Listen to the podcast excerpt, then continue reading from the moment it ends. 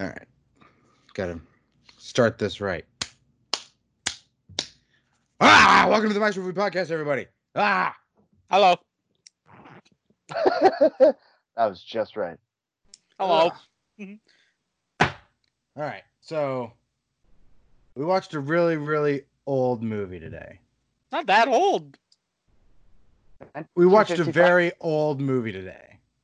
Okay, I, that's an interesting start. I have an interesting. I, I'm going to approach this carefully. That has nothing to do with my overall opinion of the film. I'm just saying. Literally, the first thing you said about it, which is what I. I think that's interesting. May not have come to anything, but I think that's interesting. Oh, for God's sake. I'm psychoanalyzing you. This is Freudian time. Yeah, I, I know. Think the last noir film didn't go so well. I know. All right, all right, all right. Before I, we we get into that, Chris, let's talk some news. I mean, you guys talk news. I mean, what do so, I have to say? Okay, so they're making a Constantine movie remake. So the last Constantine live-action movie we got was starring Alex's favorite actor in the whole wide world. Robert Downey Junior, but a close second is Keanu Reeves. Uh, but, uh, yeah, uh, supposedly it's being developed separate from uh, J J Abrams' uh, Justice League Dark uh, series he's working on for H B O Max. Um, uh, maybe Matt Ryan, maybe Keanu Reeves, maybe someone new. Who knows? Could be a lot of fun. Do I think that Matt Ryan would be a nice fit? Yes, but I also like what he's added to Legends of Tomorrow enough for me to be like, just get somebody else for this new thing. I'm so they have so many different people now that are playing the same characters that yeah. I'm just like, go with it. I just I'm more interested in D C's view of like we're gonna tell the same stories differently. we're just well, the beauty, well, the, the the really beautiful thing though is is that Matt Ryan has been John Constantine for the better part of eight nine years now. He's played him in everything. Everything he's shown up in has been Matt Ryan. Not, not everything. Uh, yeah, everything, actually. No, no, you know, there is a one movie by Keanu Reeves called Constantine. Okay, I said last eight or nine years. That movie came out before that. No, uh, yeah. It's certainly Fifteen older. years, let it go. Certainly I will let it. The thing, I actually, I don't want Keanu Reeves to come back. But if he loves that character and he wants to come back, get Keanu Reeves. Yeah, like, yeah. No, of I, course. It's just the way, like, I mean, it's such a get for your world. Why not? Like, then he could yeah. show up in the movies. Like, I love, I like Matt Ryan. I, I do like, but I like his aesthetic more uh, fitting in the world of Legends of Tomorrow. I like him hopping around like it's Quantum Leap. I, I'm digging that guy doing that. He's got a good vibe there. I, I don't think he could fit in something Uh, bigger now. I don't. I, I they're going to create something different that's attached to a whole different Justice League Dark. That's probably going to involve different characters and different villains that are in Legends too, and the Arrowverse in general. Then yeah, just you know, if you can get them, great. If you can find somebody else blonde and younger and can fit that mold, fine. But like, this has now become the age of giving people second chances. Uh, so until we get a Ben Affleck Daredevil remake again, I I'm open to anything. True. Um, so second thing is uh, Ernest Cline, uh, the writer of the the beloved classic novel Ready Player One and the not as beloved Steven Spielberg movie, uh, is writing a sequel to that movie or book, I guess. It's uh, Ready Player Two. Uh, yes, a sequel to the movie in book form and hoping it'll be a movie later, kind of like the guy who made Hannibal. Yeah, so maybe a Spielberg sequel on the way, Chris. Maybe you get to get some more Spielberg in you. War. War. Hey, hey, Chris, Chris, I, I, I just have to do a quick weekly reminder of Tenet. It's coming. Yeah, every week. It's a week sooner. Tenet! Uh, but what did you what did you say before? Noir? Isn't it noir? I felt like noir. What? No. Uh, I couldn't understand what he was saying in your response to Spielberg making another Ready Player One. Oh, it's uh, making a movie based on the sequel. No, but he's Chris said a word, and I didn't understand what the word was. Uh, it sounded like, oh, he said more, more. More. Gotcha. You know, More. Like Kylo Ren and The Last Jedi. Yeah. More. More. Um. Oh, yeah. That's pretty good. That's pretty good. Now that you remind me of it. Uh, all right.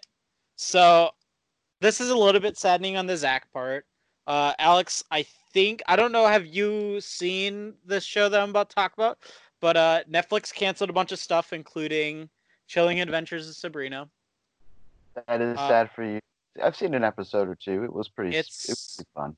It's good. Although, there is some new news that came out today. Uh, fans have put together a petition in the vein of what they did with Lucifer to get it back. Um, and it, it's reached almost one hundred thousand signatures. So there's a potential chance that Netflix does bring it back for a fifth season. I, if it does come back, it'll be one more season. It's had four. Yeah. Four is pretty pretty nice. I, I was going to... Well, the biggest argument that people are making about this is that Riverdale has lost so much quality, but Chilling Adventure... no, no, but it's not even it's not even just that. It's that everyone kind of agrees with that, and that Chilling Adventures of Sabrina has been consistent. It hasn't really lost quality. It's been fun and different every season, but it's good. It's consistent. Yes. Um, because it was on Netflix, it could actually be... have a little bit more fun. Riverdale was playing to the crowds, um, and when that happens, and you have also double the episode load, it gets bad. It's yeah. After a while, it gets bad. It's just the way it is. It'll happen yep. to any network show eventually, and it just and people at the very least lose interest, regardless of whether the show gets back um, to normal again, like Vampire Diaries or Supernatural or something. Yeah. Uh, it's it's just not likely that those shows are going to happen anymore. And if no. they're not happening on Netflix anymore, then that means streaming services are basic cable channels now. They're premium channels now. Like, anything can go, anything can stay. There is no guarantee anymore. I agree. Um, Chris, you should definitely see it. It's really fun. It's got a really great aesthetic. Uh, it it tries to take a lot of, like, the horror and plays touchy with it. Like, there's horror in it, but not to the extent you would think. It's, it's a lot more just, like... It's a, it's a teen drama. It's one hundred percent a teen drama playing with supernatural elements. It's a lot of fun. Well, got bad news for you. Mom banned it from the house.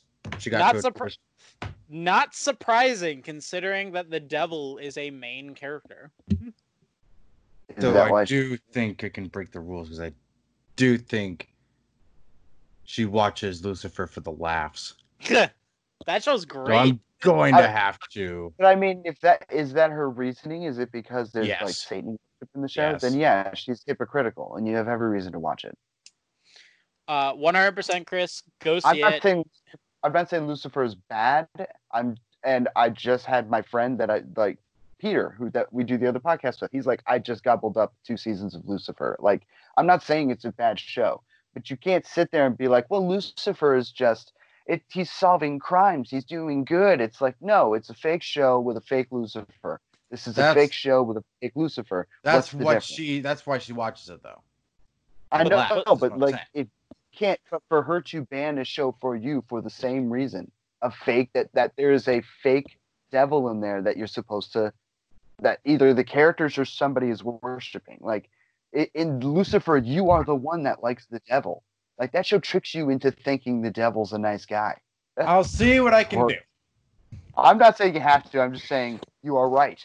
She is hypocritical. one hundred percent. She's just, yeah. she's just mom.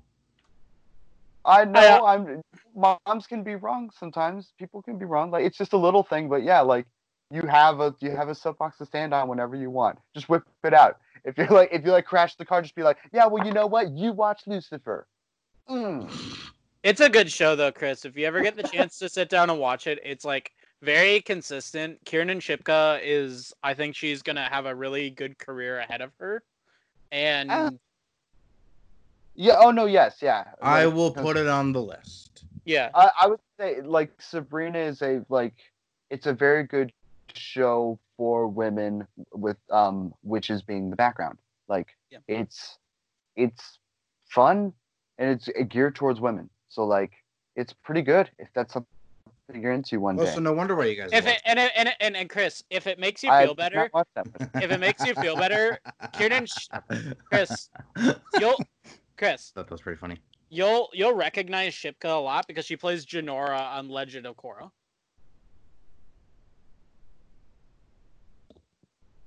Hello? Wait, wait, uh, wait, wait, wait, wait, wait.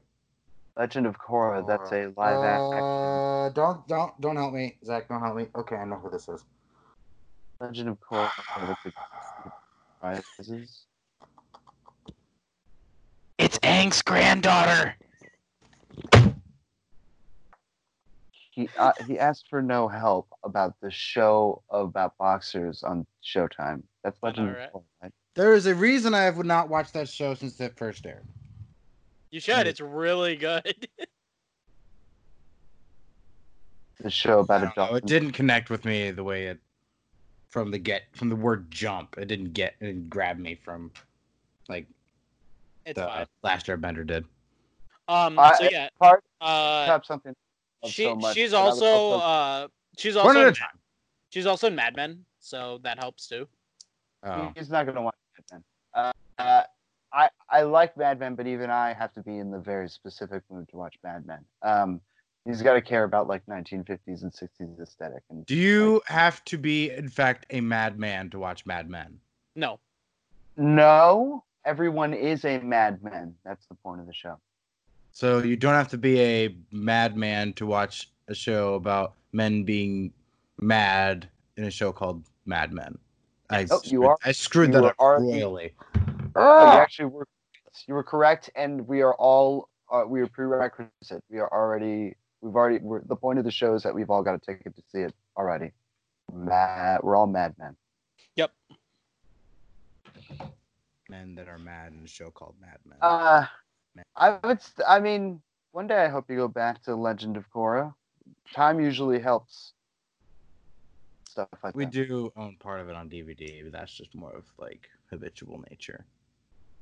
I gotta be louder because I found I sound so lazy. Anywho, um, so yeah, uh, there's that, and then uh, so yeah, we can move from that. Uh, Paul Wight, better known by a stage name Big Show, has expressed interest in joining the M C U. Everyone has expressed interest in joining the M C U. I think he'd, he'd actually be a really good Kingpin. I'm not going to lie. Ah. Which is the role he, he said he was interested in doing. Uh, listen, I think he's set up to fail if he does that. I don't... I mean, a lot of people thought Dwayne Johnson was set up to fail when he started doing this. But you're literally following up on Vincent D'Onofrio. I mean, but Vincent D'Onofrio was following up on Michael Clark Duncan. Uh, Vincent D'Onofrio was better than Michael Clark Duncan. I'm not saying he wasn't. That's objective, too. I mean, I like Michael Clark Duncan, but they just don't give him half as much to chew on as they do in at least the first season for Vincent D'Onofrio. Vincent D'Onofrio was a great Kingpin. Yeah, he was. Um, he was. I mean, and, I, and I'm not saying that, like, this that Big Show wouldn't be good, but to be honest, it's hard for me to say personally because I've never, I don't think I've ever seen anything that Big Show has been in other than well if it makes you feel better, he is a big huge nerd, so and he has a very distinct respect for that role, obviously, so I've, always... I've, it always helps, I think, getting into that role when yeah you but when he it. shaves, he looks like a thumb. He doesn't need to shave, he just keeps the beard. The beard would look great. Kingpin doesn't have a beard though. Mm. Next, I'm not gonna. I'm not. I'm not even gonna. I'm not gonna. I am not gonna dignify that with a. Like your goddamn I am, you Big Show. I'm not gonna dignify that since. He's just like next. I am not dignifying that with an with an answer simply because one. Uh, Spider-Verse, Spider-Verse one had a five o'clock shadow, so...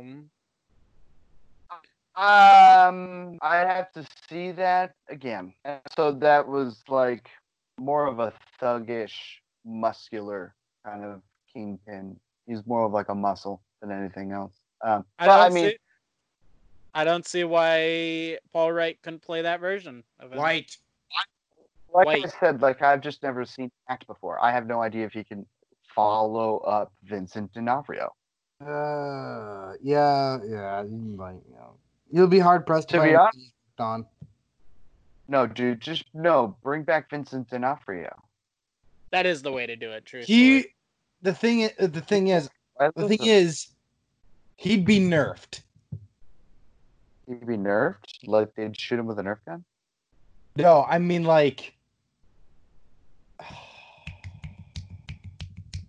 one of those nineties. Like, like he wouldn't be as powerful. He wouldn't be as interesting. If that's the right word. Like his version of Kingpin is so like psych it fits the tone of that street level universe so well that to upgrade him to the larger, more general audience minded M C U, I feel like would like bring that um would I mean, bring that suge- down. Are you suggesting that that um Big Show, just because he's bigger and muscular, would be better? No. That's my dilemma here. I was gonna say because Vincent D'Onofrio like chops he's... a head off of a car, so like right. That's the problem, though. That's the problem. That's the Kingpin you want to bring into the M C U. Well, yeah, technically, absolutely. That Kingpin is part of the M C U. Well, let, Te- let me explain. But why I mean, I think like, that would work because. Well, I, I, here's why, and I think this is um a, this is an example I use a lot. Uh, why didn't they just bring back Justin Hammer for Ant-Man and the Wasp?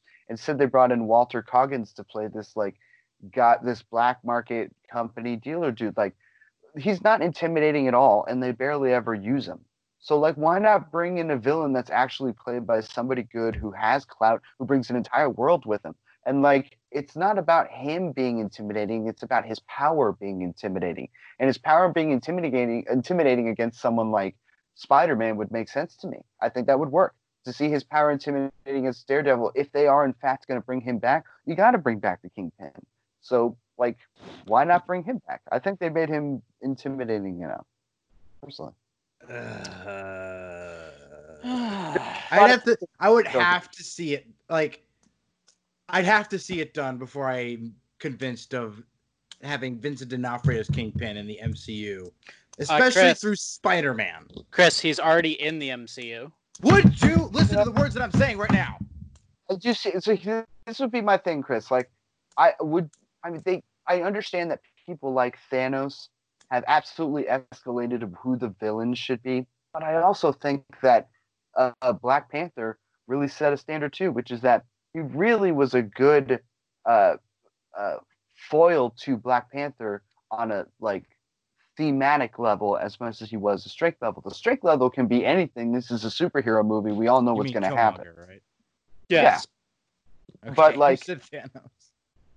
Uh, well, I, I said I thought it was separated them both, but I'm sorry. Uh, I, um, the difference between Thanos is like he's the biggest that we're ever. Going to get. So like if we need someone to beat his standards, it's probably going to be someone like Galactus or something. But someone like Killmonger, you can do with a Kingpin. He's as good of a character as he is a threat to the main character. But like the threat to the main character, it's all bullshit in all these movies anyway because it's a superhero movie and it's just we all know what's going to happen. And even if it doesn't happen, even if he doesn't die, the bad guy, we all know that like he's not going to win the movie. That's that's the arc of the villain. So like, it, it's you need to have him be interesting along the way, or else you get a Malekith from Dark World. I think bringing the Kingpin in, you have a good actor who has weight behind him, who has like power behind him. Uh, I just think he's already got a lot to bring the character, and he's played by somebody good, rather than just make up somebody else and have him played by Walter Coggins or the celebrity of the month again. And just waste them. Like Jake Gyllenhaal, I, I think is a good foil. To be honest, I think make a Kingpin. Well, foil. lucky for I, us, I, lucky for us, they've. I, they've my set... point of bringing that up. Well, I'm what? sorry. The second to that was, don't you don't you think they need to bring some of these villains scaled back a bit because we've gone so big with Thanos? We have to like retreat and make things a little bit more grounded again, right? Yes. Yeah, but how grounded do you want to go where he's slamming a dude's head into a car and his head slides off his body? I mean, that's pretty grounded. And you want to bring that guy, bring that level of, like, you want to bring that level of intensity or even violence into the M C U. Because it's already there. Thanos, Thanos crushed Loki's neck in front of the audience at the beginning of your movie, and then he murdered everyone. He murdered half of everyone. And sure, it may have been with a snap of the finger, but that was the intention of death. He killed, he killed an entire half a race in front of a little girl and then corrupted her. Like, there is dark shit in the M C U, but, like, that doesn't mean he has to carry the violence with him. And the only reason I'm saying this is because they're planning on bringing Charlie Cox. They're planning on and, bringing and, Punisher, dude. They're bringing, they're making Punisher movies. So, like, if they're going to make a Punisher movie, why not just go ahead and put the and, other and guy Chris, in Chris, you got to understand also is that the M C U movies aren't going to be seeing Vincent D'Onofrio cutting people's heads off. You're going to see Vincent D'Onofrio walking around being Vincent D'Onofrio, and we already know that he cut a guy's head off because we saw Daredevil. That that's but the this thing. Brings, yeah, that brings the higher question of the whole Defenders world in general was always more extreme than the M C U. It was supposed to be, and then the guy running all of them just sucked at it. But yeah. There was good in there. If you want to bring them into the M C U, like John Berthenol, you have to accept the fact that that world existed, and then just go, they're changing into better people. Like, they're trying to be different and better. Like, just say that once or twice, and you're fine. It would. That's what my. That's what my hope was for the D C and Batman. It was like he murders people, sure, in Batman v Superman. But like when Superman comes back and he joins the Justice League, he starts to change again. He was supposed to be a darker Batman, willing to change by the end of these movies, but they rushed it and it's all convoluted. But I don't know. I, I, if, let me ask you this, Chris. Do you honestly think he would make a good Big Show? Uh, or that I'm sorry, would Big Show would make a good Kingpin? Or that, or is there somebody better suited in your mind for him? Why does he have to be that? No, here, that's my a... dilemma, though. I don't think you get any better than than Vincent D'Onofrio. That's that's my dilemma here. You don't get any better. I'm just struggling to see how they're gonna bake that. I I understand what you're saying. Like Loki has neck snapped like a twig, and then everybody in freaking. Half the universe got wiped away. He stabbed but, Iron Man in the gut. Like, I understand, like, there's a jet, like, there's some dark stuff in the M C U. But, like, what I'm saying is, it doesn't get darker than the Netflix shows. Well, agreed. Agreed, but if so you're, you're think- wa- So what you're saying is, like, there's a seamless transition from the darkest of dark in the M C U to the, like, broader M C U. Because, like, we're comparing a giant purple alien snapping a guy's neck in the most P G thirteen way possible to a guy getting his head... I don't know why we keep using that example, but a guy getting his head slammed into a car door and then his head falling off afterwards. And then that's explicitly shown. Well, let me ask you this. It's not just Kingpin who's violent in that show. It's Daredevil. Daredevil right. Murders and breaks limbs all the time. But are you fine with him coming into the M C U? I'm just what I'm saying. I'm just, I just think it wouldn't be as seamless as we're as you guys are making it out to be. I, I think know. I don't. It's gonna, I don't think it's going to be seamless. But at the end of the day, I do think it's possible. And if they're going to do it with the good guys, you might as well do it with the bad guys. You can't, if you're going to have us accept anything from that world, we have to be able to accept all of it. It's everything or all of it. Uh, I, I mean, it's it's nothing That's or all of it. Actually do it. I think, well, That's we are, why I think we're considering think that. Big Show. But Chris, they, they are bringing Charlie Cox over for Spider-Man three. They, they have basically all but confirmed it. Cite your source right now. Cite your source. I've heard it, but I don't, I don't know if it's confirmed, but I will say this. I, it says all but confirmed. Show, this is just Big Show talking about the role that he wants, and it's now uh, news because he talked about it. That's all. That's all this is. He's right. just touting his name out for a part. But that's why, like, that, that's us talking about him in that specific role. But just for fun, though, who do you think he would be good in the M C U, if not him? Anybody? Do you think Juggernaut. He could be in the M C U at all? I've never seen him act. Juggernaut. Juggernaut? I think he'd be a good Juggernaut. Better than Ryan Reynolds? Ryan Reynolds was a Juggernaut. What are you talking Check about? again. Check again. He was Juggernaut. In what? Deadpool two. What? Ryan yep. Reynolds? Who was? Was he a voice of it or something? He was the voice and did the motion capture work for it. Okay, I never knew that. That's pretty cool. Yeah. He flips his table. He's like, God damn it. I, I didn't know that. That's pretty awesome, actually. Right. Well, yeah, was, I also who, forgot that there was a Juggernaut already. Ryan Reynolds. Who would be a better Juggernaut? Ryan Reynolds. um... Wow, I didn't know that. Um, I would say there's a lot that there's a lot that he could play, man. I didn't even know that Drax was like he could play an alien. He could show up in a Guardians uh, movie. Like, yeah. There's a lot of stuff that he could play. He doesn't have to play a human. No. He looks happy though in that picture. Like he looks like a nice guy. Yeah. He looks like a, he looks like somebody who would be a happy a geek about things he loves. He play um, he plays D and D with um. What's his name? The guy who played uh, Slade Wilson in Justice League. Um... Yeah, his name escapes me too, but he was from True Blood. Yeah. Yeah. Uh, he's he's a guy who deserves a real superhero movie. Not gonna lie. Um... I was thinking the other day. I watched I watched a movie recently. It was called The Informer. It was about this guy who informs on his friend in Ireland in nineteen twenty-two. It's really, really good. It had a lot of dark shadows and stuff like this. But Joe Manganiello. It, Joe, Joe Manganiello. I, Joe Manganiello. I hereby nominate uh, Paul Wight, The Big Show, for the role of uh, Luke Cage. But Luke Cage is white. Yeah, Luke Cage is white. And I mean, by white, I mean black. Black, yeah. Wait a second. We, dang, it was that fast. It was that fast. It was, so racist. We're so racist. Damn, I'm sorry. Racist. I'm horrible. um, uh, I followed your lead. Uh, but no, the whole point of Luke Cage is that, yeah, he's black. Yeah. You know, joking. Um. Okay. For you. I, I thought you were like, I thought, I thought this was the thing you looked for. You, you were earnest. I mean, Ike Perlmutter would like, do it. Hmm. Uh, have, have, but again, I, like, has he acted in anything before? I think so. He was on a Netflix show, I think. He has a he has his own sitcom called The Big Show Show.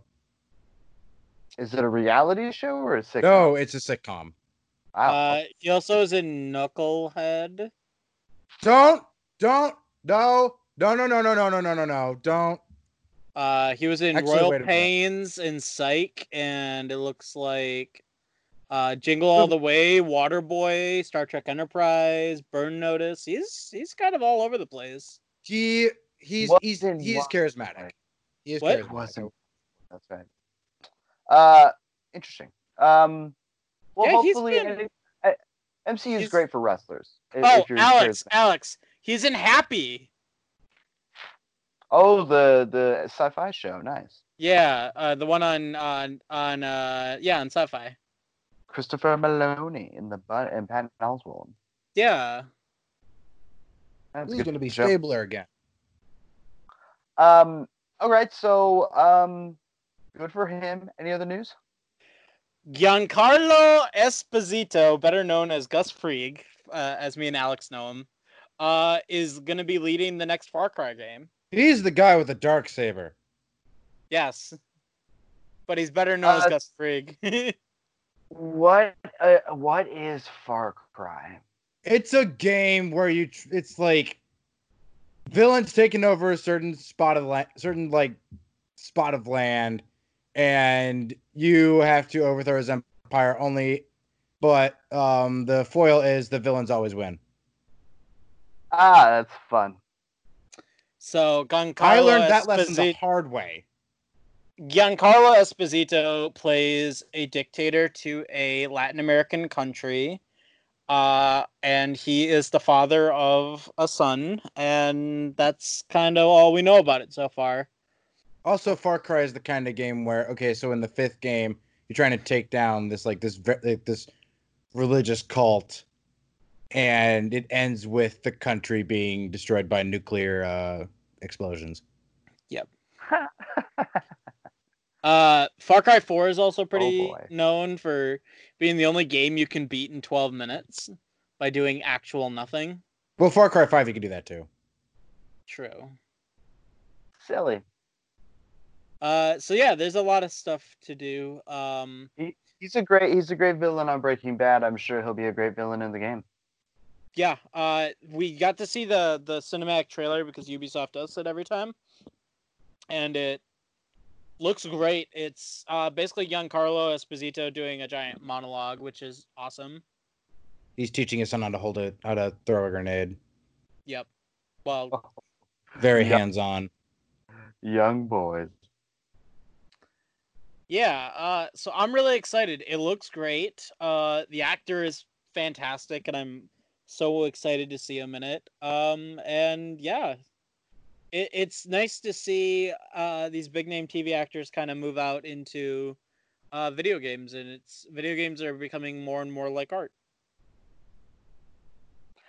They're get they're I am great actors. Keanu Reeves, Gus Fring. I like it. Yeah. Uh, I mean, I wouldn't yeah. say personally. I wouldn't say Far Cry falls into the more artsy. No, it doesn't. Side of but but video but games. Like, but you got to understand. Yeah. The last two in the last two years, we've had three major actors from different points coming in between Norman Reedus, Keanu Reeves, and uh, uh, Giancarlo Esposito. Like, the only difference is John, uh, Keanu Reeves' game is never coming out. No, it's coming out. We got a date for it finally. You sure about that? Yes. It's had three previous dates before that. So is Tenet. We didn't have to wait seven years for Tenet. I mean, Cyberpunk, we haven't had to wait seven years for. We didn't know about it till like two years ago.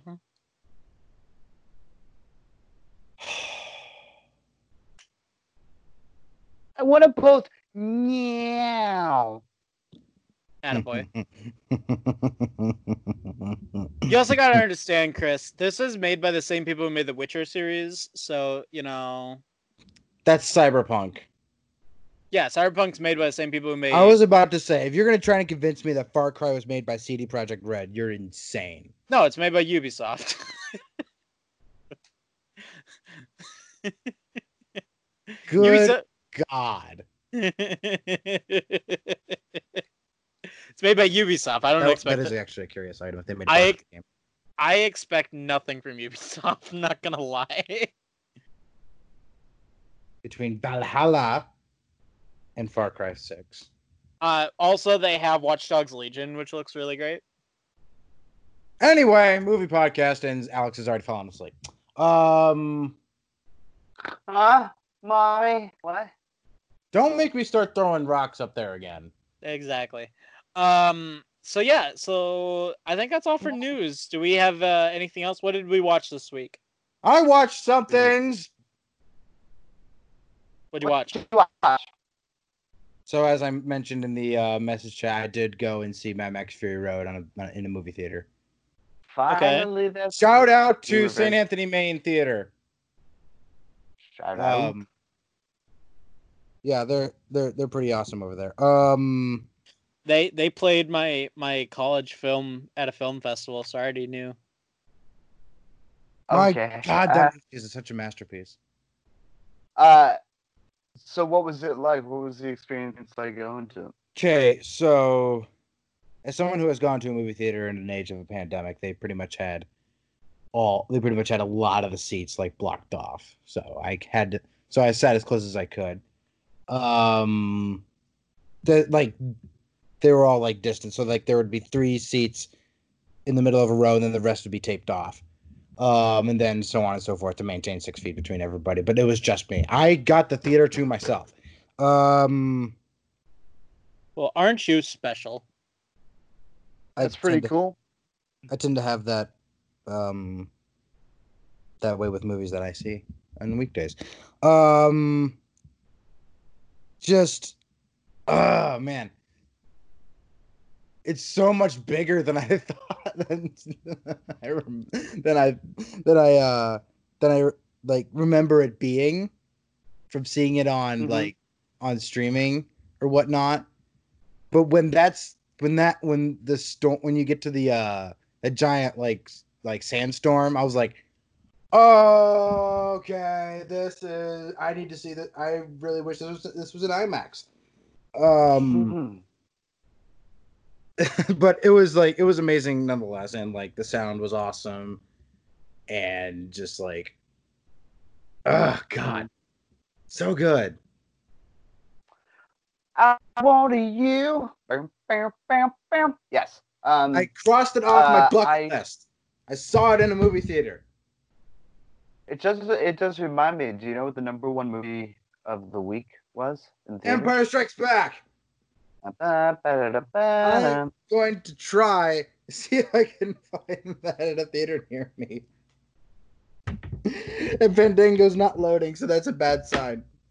Uh, uh, oh. I just want to point something dark? out. Sorry, I just want to point something out real quick. Uh, so, Chris, ah! Chris, it's at, it's at Willow Creek tomorrow Chris. at five p.m. Ah, it's a shame I can't go. Uh, Chris, what? So I just want I I don't want to bring up, you know, salt in the wound, but a certain movie that we all love that gets a lot of hate was trending on Twitter yesterday. Because the W W F Dallas, The Last Jedi. So, no, so what I think it, happened here was like people finally uh, realizing it's a good movie. no, no, no, no, no, no, no, no.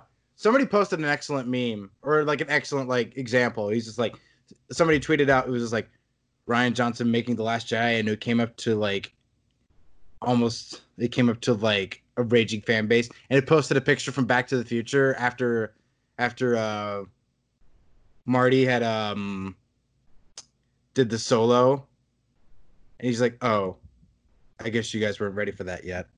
Then he walks off the stage.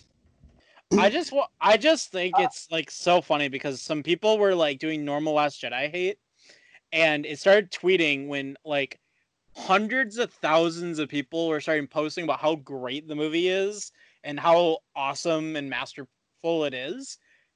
And it's, it's, it's just because no I'm sorry go ahead And, like, all the memes I see about this are just, like, perfect. Like, like there's a, there's the, um, there's another one from uh, Back to the Future uh, with a meme that says, I guess you guys aren't ready for that, but your I kids are going to love it. Yeah, the, yeah there you but go. Your, but your kids are going to love it. Uh, and it says, Rian Johnson, after making Last Jedi, the best Star Wars movie of all time.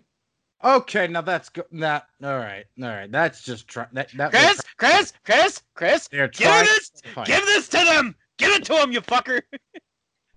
So this is what. So this is what happened. Someone posted. They, this has happened actually the past couple weeks. Someone's been posting a thing about the different trilogies. And it's what name your favorite thing about the original trilogy. Name your thing. Uh, name something good about the prequel trilogy.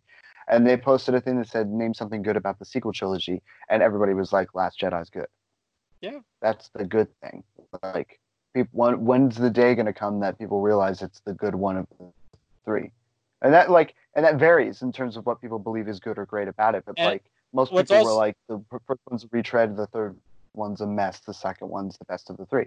So the other, also- the other beautiful thing is that Last Jedi is the only Star Wars movie in Rotten Tomatoes top fifty top one hundred top in the top fifty of Rotten Tomatoes top one hundred movies of all time. Hold on.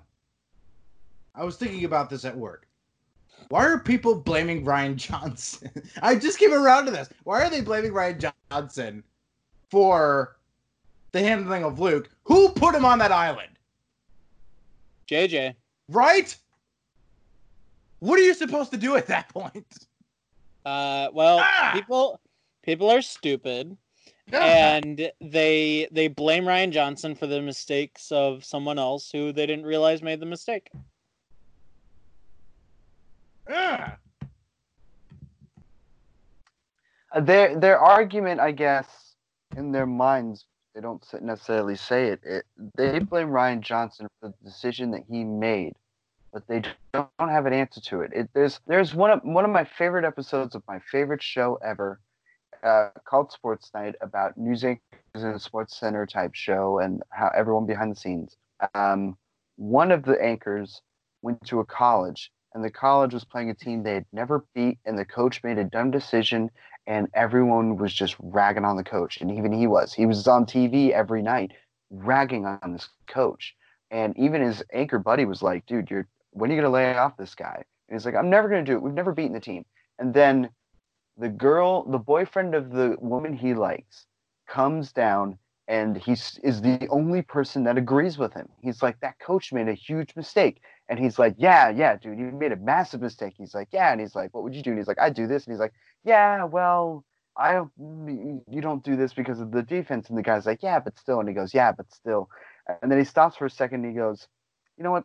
I don't know what decision I would make. I don't have all of the pressure of the fans. I don't have the pressure of the owners. I don't have to watch tape all week. I'm not tired. I'm not working with each player personally. I don't have to do all the things that a coach has to do. And to sit there on live television and make a decision like that in a split second, and the answer I have is, I don't know what the hell I would do. And it's the same thing here. If you ask people what they say their problem is, they're going to be like, Rian Johnson made the wrong decision. And if you sit there and you go, okay, well, A, what was J J's decision, the reason why he was on that island? Has he given one? I don't know, but I don't think so. And B, what is yours? What is your answer? Is it better than Rian Johnson's? Is it as thematically resonant? Does it have a point that actually changes the character and puts him on a journey and affects the other people in the world? Is it good, or do you not just like it? Do you have an answer for that? Or are you just going to sit there and say, I don't know? So why are you giving shit at somebody who like sat at home for weeks and months and figured this out on his own over time and made it work in a way that you never could? So like, answer it. Either you don't like it or it's good. What would you do? And that's that's my biggest problem. Like, Rian Johnson had a good answer for what happened, and J J Abrams had no answer. He's like, I made this movie. I set up the pieces. Everyone, whoever's next, they're there for you. And the person's like, I don't I don't want to do this. I want to play with my Legos the way I want See, to play with it. I would argue I don't want to go opposite. with the I would or, argue really? the opposite. That he went in the only direction that he could that would make sense for how it was set up in The Force Awakens. Um I uh, I am one of those people who doesn't know what I would do other than say that, yeah, like, Luke Skywalker lost everything, sat on an island and was like, man, dude, the Jedi suck. Like, think about what they did in the prequels, man. They're like, this way of life sucks. It kills everyone I know. And it's been done before. It's been done in samurai movies. But I I, I don't know what I would do other than that. I don't know. And but um, You would have to go back. In order to, like, you would have to go back. Back to the past? Like Samurai Jack? Back. Nice try. Back you would have to go back. You see how I see what I did there? You'd have to start all over again to get to a different, like, scenario. Oh, absolutely. Because if you don't put Luke on that island, you don't have this problem. See, now, here's what Ryan did. He didn't do that. And you know who did do that? J J Abrams in the third movie. That's what I'm saying. Like, yeah, no, no. But, like, I don't I do think that the there is no answer as to why uh, Ren is the way he is and why Luke is the way he is. All we know is that in the first movie, Ren was his student and is no longer his student. And since he is no longer his student, Luke is gone. And Ren is just, you know, killing everyone. So, yeah, J J Abrams set that up. So That that is that makes Luke in some sense a coward for staying where he is. Now, could you be like, um, he made him a promise, or he threatened him in such a way in his face, like, if if I go and never come back, will you do this, Ren, and never touch this, or like, could you have made something? Absolutely, but like, nobody has an answer for it, and even I don't. But like, logically, when you think about it, like, Luke would not go back because the Jedi way sucks and he created a monster because of it. He believed his legend so thoroughly that he was infallible that he almost murdered a child. So I, I honestly think that is the most logical decision, and people don't like it because it makes sense. At least to me, that's one way of looking at it. But like, the answer in my mind is they don't have an answer for it, and they're pissed at the choice he made. But I don't have an answer for it either. I like Ryan's. I think it's good, Mister Johnson. Anyway, you got me all fired up again. Um, I did warn you before I, I started. I agree with you, though, Chris. I agrees with you. um, I also will say I did also go back. Back to Jack? I went... Buddy, we're going back. Samurai Jack, man. He's got to go I back to I the know, past. I guess, I guess I know um, what uh, Zach watched. Um, I, I actually didn't watch Samurai Jack. I just have been... I've had that joke in my head for like a week. So... Because of all the Samurai. I returned to... Saint Anthony Main Theater. Okay. To watch uh, The Dark Knight in theaters. Okay. How was that? That movie's also great. Yeah. Ah. God, I love that movie. It's a good movie. Um. So one thing that I was like, I was wa- I was watching because like there were things that I don't fully comprehend. I still like love the movie mm-hmm. to death, but like I was starting to realize, like, okay, it's it's okay to not like a few things. So I will say I don't like Batman's fighting style. Something about it just does not. This does like it's just like fake. I don't under it's I like I don't understand it. It's like, how are you hitting the guy? Like. The answer is he's not. This was before, like, this was in like in the era of Jason Bourne and Daniel Craig's Bond movies. So we're in that like that level of action with the shaky cam and all that, and um, so so there's also that I don't like. I didn't like how. Um, no, I didn't like how Christopher Nolan shot, um, the hand, like the hand to hand stuff, like the actual fights.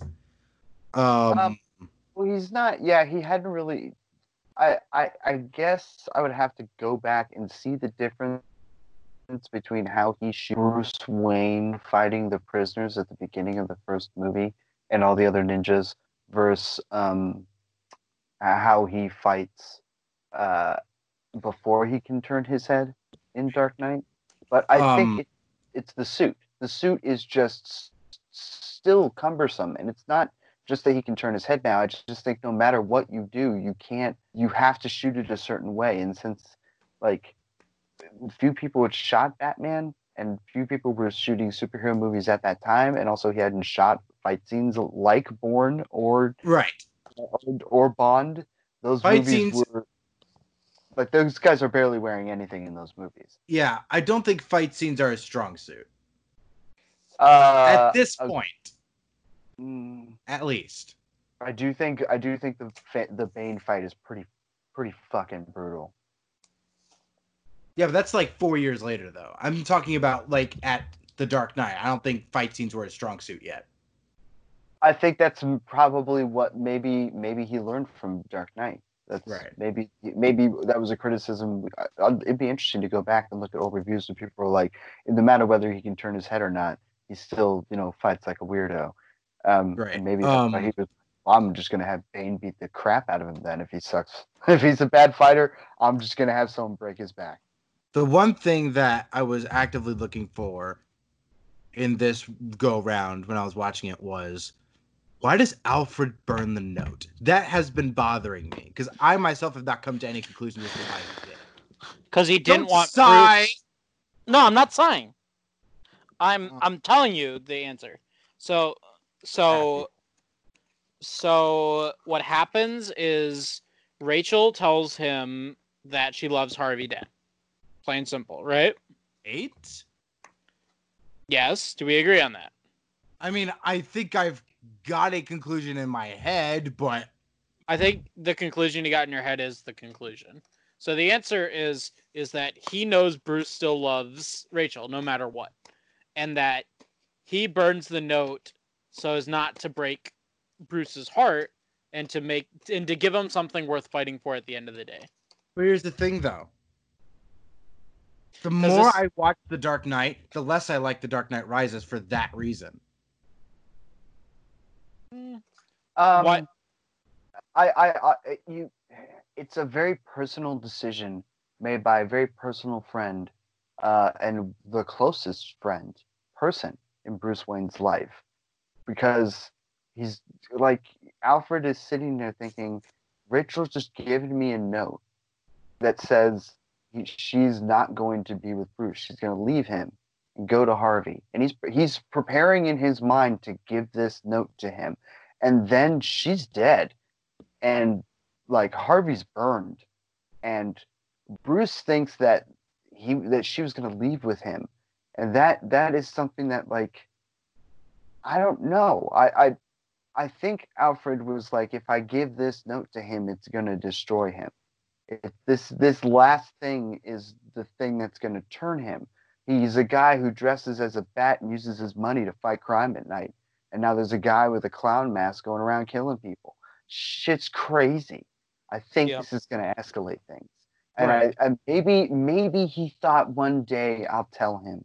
And maybe he thought if I just don't tell him now and I get rid of this note, he'll never find out for now.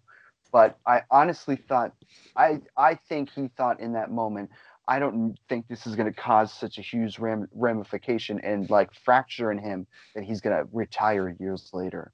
Or or at the very least come back when he shouldn't. Um, and he should, like, you know, lay off his knee and stuff. I have to watch Rises again. But he realizes, even Alfred realizes it's a bad decision and he shouldn't have done it. That's why I think it's interesting.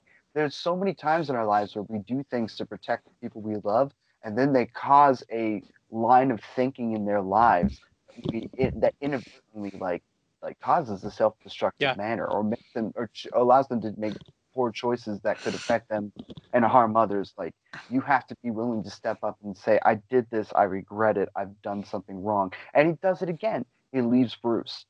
What would have happened if Alfred stayed? Did he? It, would he have continued to enable him? Would that, would Bruce have pushed things even further? Or was him leaving the wrong choice? I think it's important for him to leave and for him to get himself out of that cave. But the biggest problem with Rises for me is that he breaks his back and climbs out of a cave.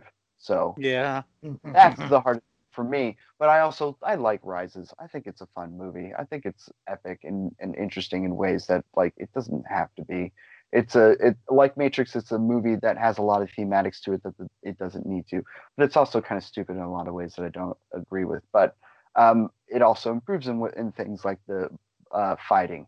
Something that I don't like in Dark Knight are just little things that, like, I've come to just can't get over is, like, um, the after the party when he jumps out of the window to save Rachel and they land on the car, and then it's the next day. It's like, what the hell happened? Yeah, the editing is very... It's like... There's no, it just cuts from place to place. And I found that, like, whew, that's a bold editing choice. I do, I do honestly think the movie is, its references visually to Heat are great. Its look and style, the music especially. But also, I think the script is strong. I think it's one of the best action movie superhero scripts uh, that's ever been written. It's, it's not just about the Joker, it's about how he was written. So right. I, I, I think that script's amazing. Um. So what I took, like, I came to a similar conclusion with uh, the note burning. I was like, okay, there's a, I think the way I saw it was, I think Alfred knew. However implausible this may be. Also, I did take something away from this movie, but I'll get to that in a second. But I don't know that. But, like, he was like, I think if he doesn't burn the note, Bruce doesn't make the decision he makes at the end, where he's willing to be the villain in Harvey's place. I think if he, he reads that note. I think he still would have made that, that decision. But I think he would have told Harvey. That's the, that's the problem. That's the thing here that people don't ever think about in terms of Alfred's decision. He has a close relationship with Rachel. He has a close relationship with Bruce. But he, I don't think he ever really thinks from the perspective of Harvey. Mm. If Bruce knew, if he could have given that letter to her. Well, I mean, but also she, like, she said, I choose you. She said yes to him before she died. So honestly, what, I guess it doesn't matter. Right. Harvey goes insane anyway. True. So, it's two more things. About, it's all about for Bruce, yeah. Two more things real quick before we move on. Um, to what you guys saw, but like two more things that I took away from this movie. People are like, I just like how dark and realistic this movie is. It was like all those um all the uh, fans out there was like, I like I really like how realistic this is. This movie is comic book as F. Oh, absolutely. Like I for like I did not realize my eyes were open. I'm like, this is a comic book movie. Yeah. Oh my gosh, I did not, like, the previous watchings of this, I did not register that Christopher Nolan would, like, indulge in that, would, like, embrace the, like, the comic book nature of things as much as, as much as he did. So I didn't see that. And then now watching it again in a movie theater setting as I am now, I'm like, whoa, it, it, it's a comic book movie is all get out. Um, Agreed. And another thing is, like, I love how practical this movie is. Um, really flip a truck. Like, like real sets, real location. Like, man, it just ad- it just adds. It was like, this is how it's done. Like, that's how it really should be done. Maybe it was just like a breath of fresh air compared to like all the C G I madness we see today, but like, man, I was like, this is how it's done. Why? Let's go back to that. um, gosh, no one was born for this. Um, so yeah, I think um, next I'll I think next on my list I'll do Empire Strikes Back, and then Jurassic Park. Jurassic Park should be fun. Oh, yeah. Playing at the same theater, too. Except Empire Strikes Back. I have to go to Willow. Back to Willow! All right, you guys' turn. Sorry. Oh, my God. It, ju- it just hit me. Every time we say back to Willow that we used to work at Willow Creek, that just... Right! That just hit me, too! Just got that. I, I mean, I, the, the, uh, you know what's the unfortunate I, thing about all that? I feel that? like I just learned how to appropriately wipe myself. Like, that's how dumb I feel right now. Like, I'm not gonna lie. Stupid. I'm not yeah. gonna lie. I, like, I worked Please. there the, I worked there the longest of the three of us, because I quit, like, what? Like, three, four weeks after you did, Alex? Oh! Yep. No, that, no. Chris worked longer there than me. Did he? eighteen months No, I worked, then I I think I worked there longer than you, Chris. But I, I was there before you, Zach, and I was there after you. Were you? Yeah. Right? No. No, it's backwards. No, I was there after you. I was certainly there before you, though. Yeah, yes. No, you were definitely there before me. that yeah, I'm I not. Before, I was there before. I was. was in... I was there seventeen months actually. I don't. I don't. I don't remember. Either way. But I found out that I have been working in the movie theater industry for thirty-seven months I was about to say. I've worked in the industry for like thirty-seven months So. I thought you were going to say like thirty-seven years No, no, no. I'm not that old. I'm not old. Oh, okay. Wow. All right, now you guys can talk about what you saw. Uh, Zach, you have anything? Uh, I didn't really watch movies this week, unfortunately. I, I spent a lot of this week watching Silicon Valley. Yeah, he's all about that now. Uh, Martin Starr, he's... Uh, he's your new favorite. He's your new he really, boy. he really is. Like for for like for like a a guy who's like a self-proclaimed Satanist on the show. And just is like a total racist asshole. He's so funny. Like, super good, yeah. It's not the racism that's funny. It's just his nonchalantness about it. Oh, no, yeah. He's he's honed that down over years of playing characters like that. Again, like, Party Down is a great... It's a Party Down is a great show about, like, caterers and Hollywood and how, like, all these people tried to be in show business but are now catering for shows, like, for stars and stuff. A lot of great yeah. people. Uh, Kristen Bell, um, uh, Adams, Adam Scott, Cam Marino. Uh, great people, and he's in there, and he plays the guy who it, tried to be a writer and has a script, but no one will read it. And he's just like, he just hates Hollywood, but he still yeah. is a caterer. Amazing, he's so good. The, the really funny thing about it that I, I, this is just like a personal thing, is like I love all the subtle Magic the Gathering references in that show too. They're just all uh, over the place. I don't catch a lot of them, but yeah, it's a geeky show.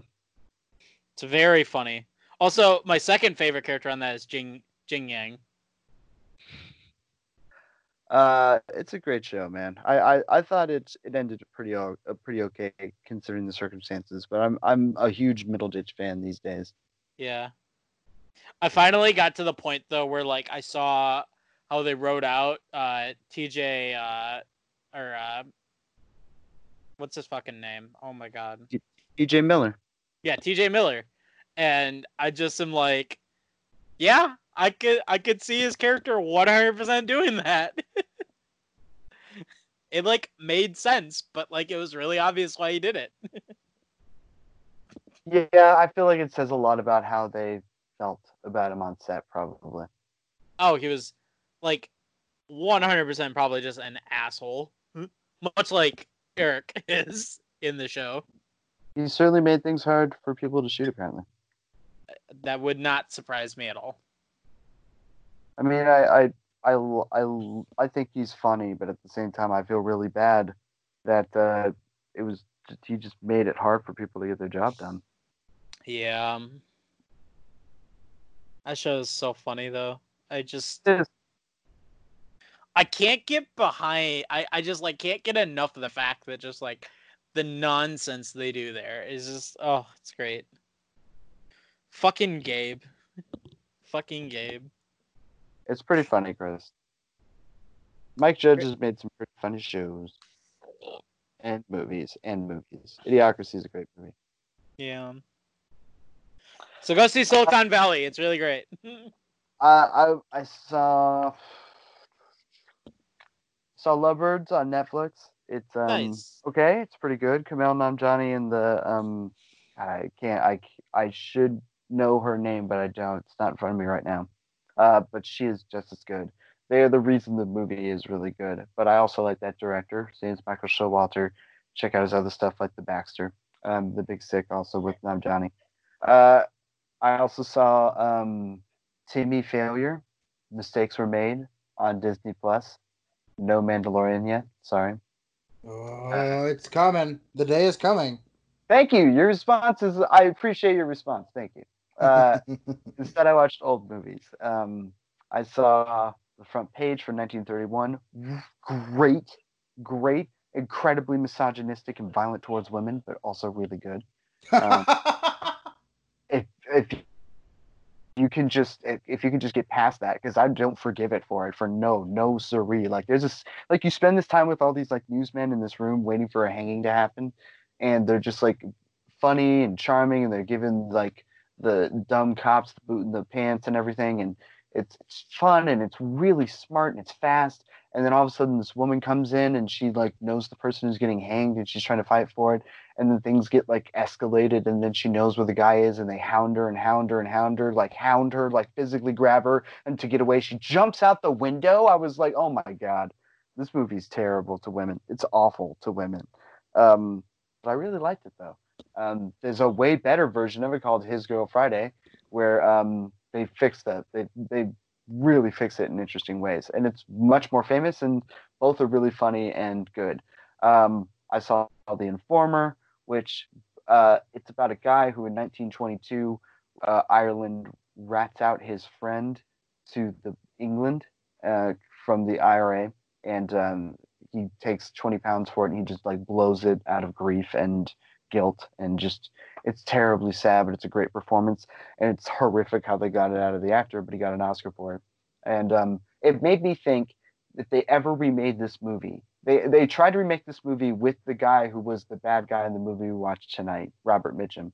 But um, they, I've been thinking, if they ever make this movie again, if they're ever willing to make this movie about a guy who is just like a meathead thug, rats out his friend, and then the rest of the night just kind of like blows the money out of grief and lies and gets drunk the entire time. Whether it's Irish or not, I don't care. Dave Bautista would be great at that. I think he would be so good at it. He looks like the guy. Oh, God, I would love to see Batista, Batista do something like that. I think it would be a great, great dramatic role for him. Uh, who knows, maybe Big Show. Uh, and uh, I saw a Gene Kelly music, musical, Take Me Out to the Ball Game. It was pretty good. Frank Sinatra, Gene Kelly, can't go wrong. Um, that's it. That's it. That's all she wrote. Oh, and Scary Stories They Tell in the Dark. How was that? I haven't seen it. Good. I liked it. That's good. It was basically Final Destination, but with a book instead of death. Interesting. Not, not bad. You didn't know what monster you were going to get. It was great. Ugh. Saw that teaser with the woman pulling a spider leg out of her face. I'm like, okay, nope, not for me. Oh, they go full hog on that, man. You don't like spiders. Oh, no. No. Yeah, I don't think my sister should ever watch it either. Chris, you should go watch Black Mirror. Um, not now.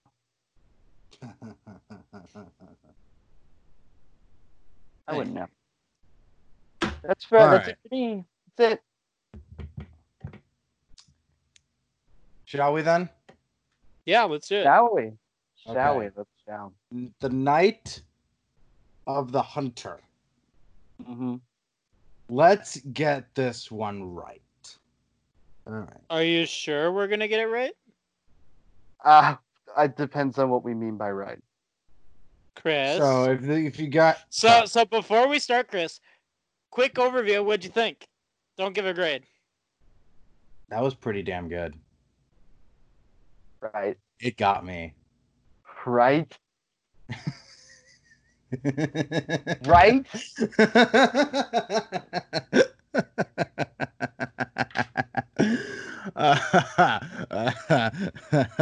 Oh my gosh. Okay. So it took me a while to yeah. like, it's a ninety minute movie. Like, they may not talk as fast, but the movie moves like pretty quickly. Um, yeah. Then I checked yeah, the timestamp. The first time I checked the timestamp. Yeah. First time I checked the timestamp, like, and I'm like, there's no way there's another hour of this. Because I thought I wouldn't I had gone through two thirds of the movie already. There was so much more. Um I was like, okay, this is ninety minutes. Um, so for context, what I mean by getting it right, so the last noir we did, Um, Maltese Falcon, I didn't have the best experience um, of watching or receiving. Mm. And so I like, I was trying to make sure, okay, I don't have to like this. At the same time, I have to give it a better chance. So I did. There. There. Um, and boy, howdy. Oh my gosh. Um, I've seen movies like this. Whereas there's a guy that they like the,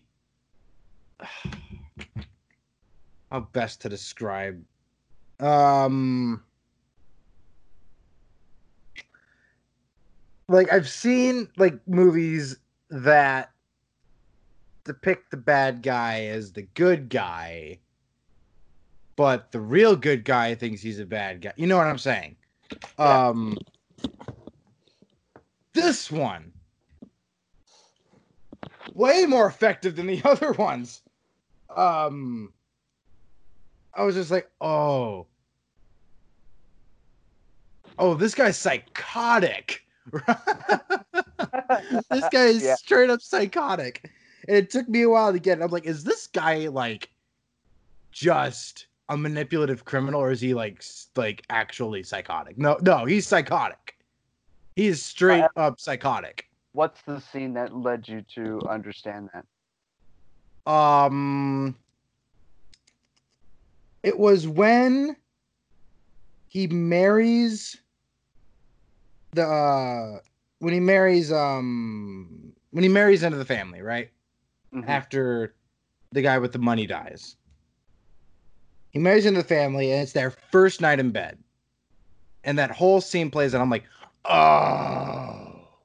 Um, so that's where the that's where the wheels started to turn in my head. I'm like, is this guy crazy? And then she starts to fall for him.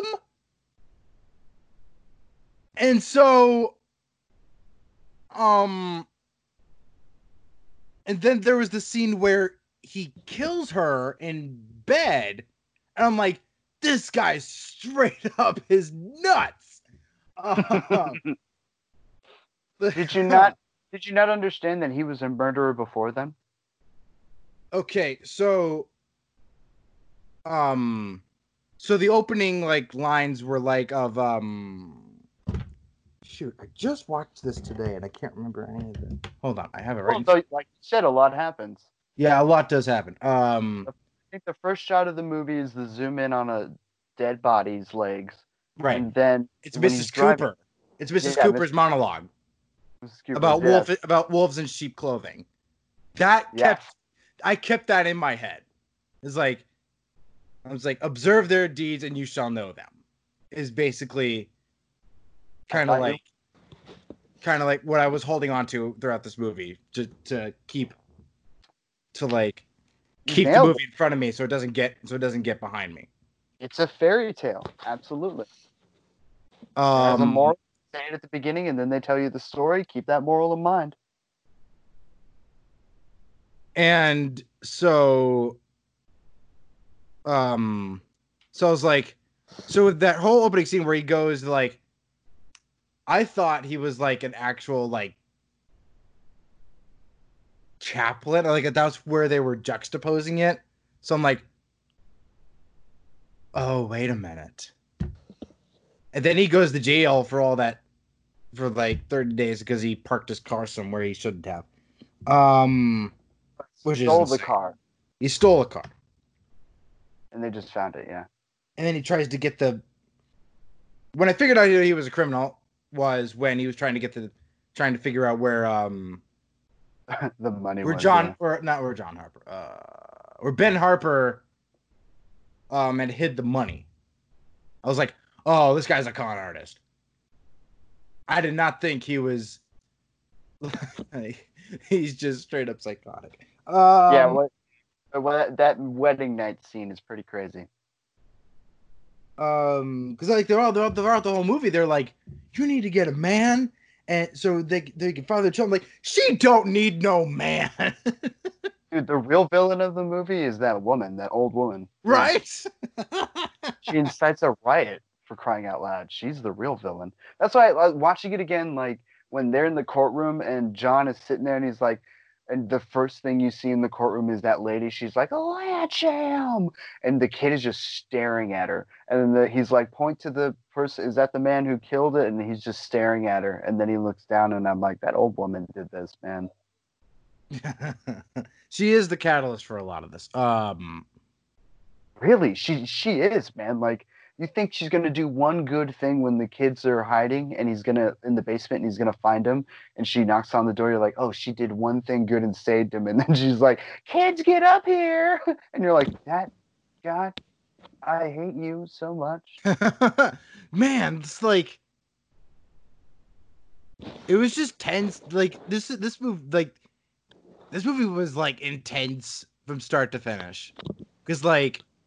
So happy. And just, oh, man. Because, like, his fa- like John's father stole the money, and he was sworn, and th- him and Pearl were sworn to keep the secret of, don't tell anybody where the money is. Yeah, forcing it on him, yeah. Forcing it on them. So he's had to carry this, and it literally, like, almost drove him mad. To the point where the guy who was about to, like, slash his throat to get the money, like, he was, like, he saw, like, the exact same thing. He's just like, don't. Where, um... Where um Harry Powell, he's um he's getting arrested in the almost the exact same way as yeah. his dad was, and he's just like, no, don't. And then he just goes over and just t- the, puts the money back as if like correcting the mistake, to like of that like letting that go. Um, and I was just like, I, yeah, like, oh man, this this whole that's. This is crazy. Like that's that was a ride. I'm not like I'm not gonna lie. That was a straight up ride. Super happy, man, because like that's the exact same feeling I had when I saw this movie. A lot of my favorite old movies like this were ones that I thankfully stumbled upon on T C M. Just one night it was on, and I'm like, I'm gonna watch this, and it blew me away. It's so weird. It's so beautiful. It's so tense. Like my one of my favorite tense moments is when you find the money in the doll, and the g- sister's been playing with it, and she's been cutting some of it up, and it's all over the ground. And yeah. She, the yeah. moment it runs over, she immediately says, "I've done a bad thing. I've been bad. It's all here," and you're like, oh, you can't be mad at her now. Oh, my God. And then he's standing there. And then right. as they walk up, a couple of bills go under the deck, and you're like, holy, all he has to do is look down. I loved it. I loved it. Um. Oh, God, I had a thought. Okay, so the thing is, you don't know where the money is. At least I didn't figure out where the money is until the money was on the ground. Yeah, I did not really- know it was in the doll. They're pretty subtle with it. They do have a couple of hints, but it's mostly characters looking at the doll from forced perspective.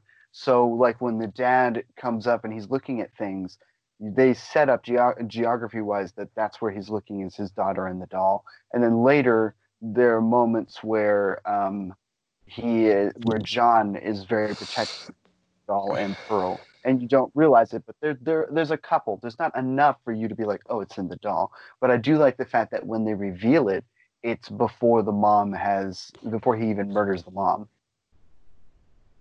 Mm. And then he finds out about it pretty quickly after that, too. And, oh, man, just, because, like, now, because, like, that's probably, like, like, I feel stupid, because that's the place, because, like, you, that's the best place where you hide it, is in plain sight. The yep. last place anybody look. Right. So, um, gosh, that, like, um, they start, the, mo- so, I thought so when they went to Missus Cooper and Powell finds them, I was like, normally this ends kind of poorly. And so because there was like a shot of Harry hanging out with a bunch of random guys. So I thought that when he was sitting out there Sing like singing that song, I was like, um, like there's no, like there's no way that like there like he's got friends, like that would end too easily. But then it ends that way, and I was just like, okay, yeah, all right, it doesn't always have to end like like that. So, yeah, this uh, the, the whole the whole everything with like Missus Cooper and all that stuff. Like, uh, oh God, this movie's so good. Uh, I, I thought you would like her because it's one thing to be like, Harry Powell's a good example of how religion is bad, and that's like totally not what the point of the movie is. Like you said, they say it's she- well, wolf in sheep's clothing.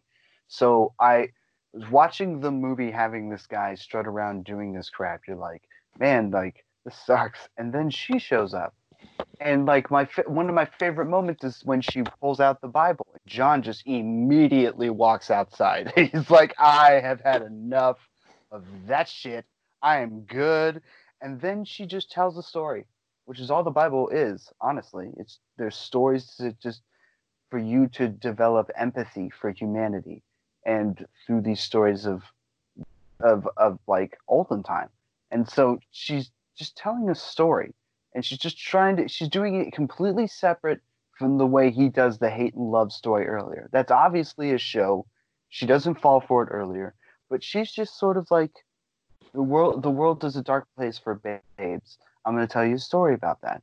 And it wins him over. But there's so many little gestures that she does for him that he needs just to, that slowly open him up, that are just so perfect and so empathetic and so different, because they are at heart really the best examples of Christianity, like in her mind. I love I loved it. I love her character. She's amazing.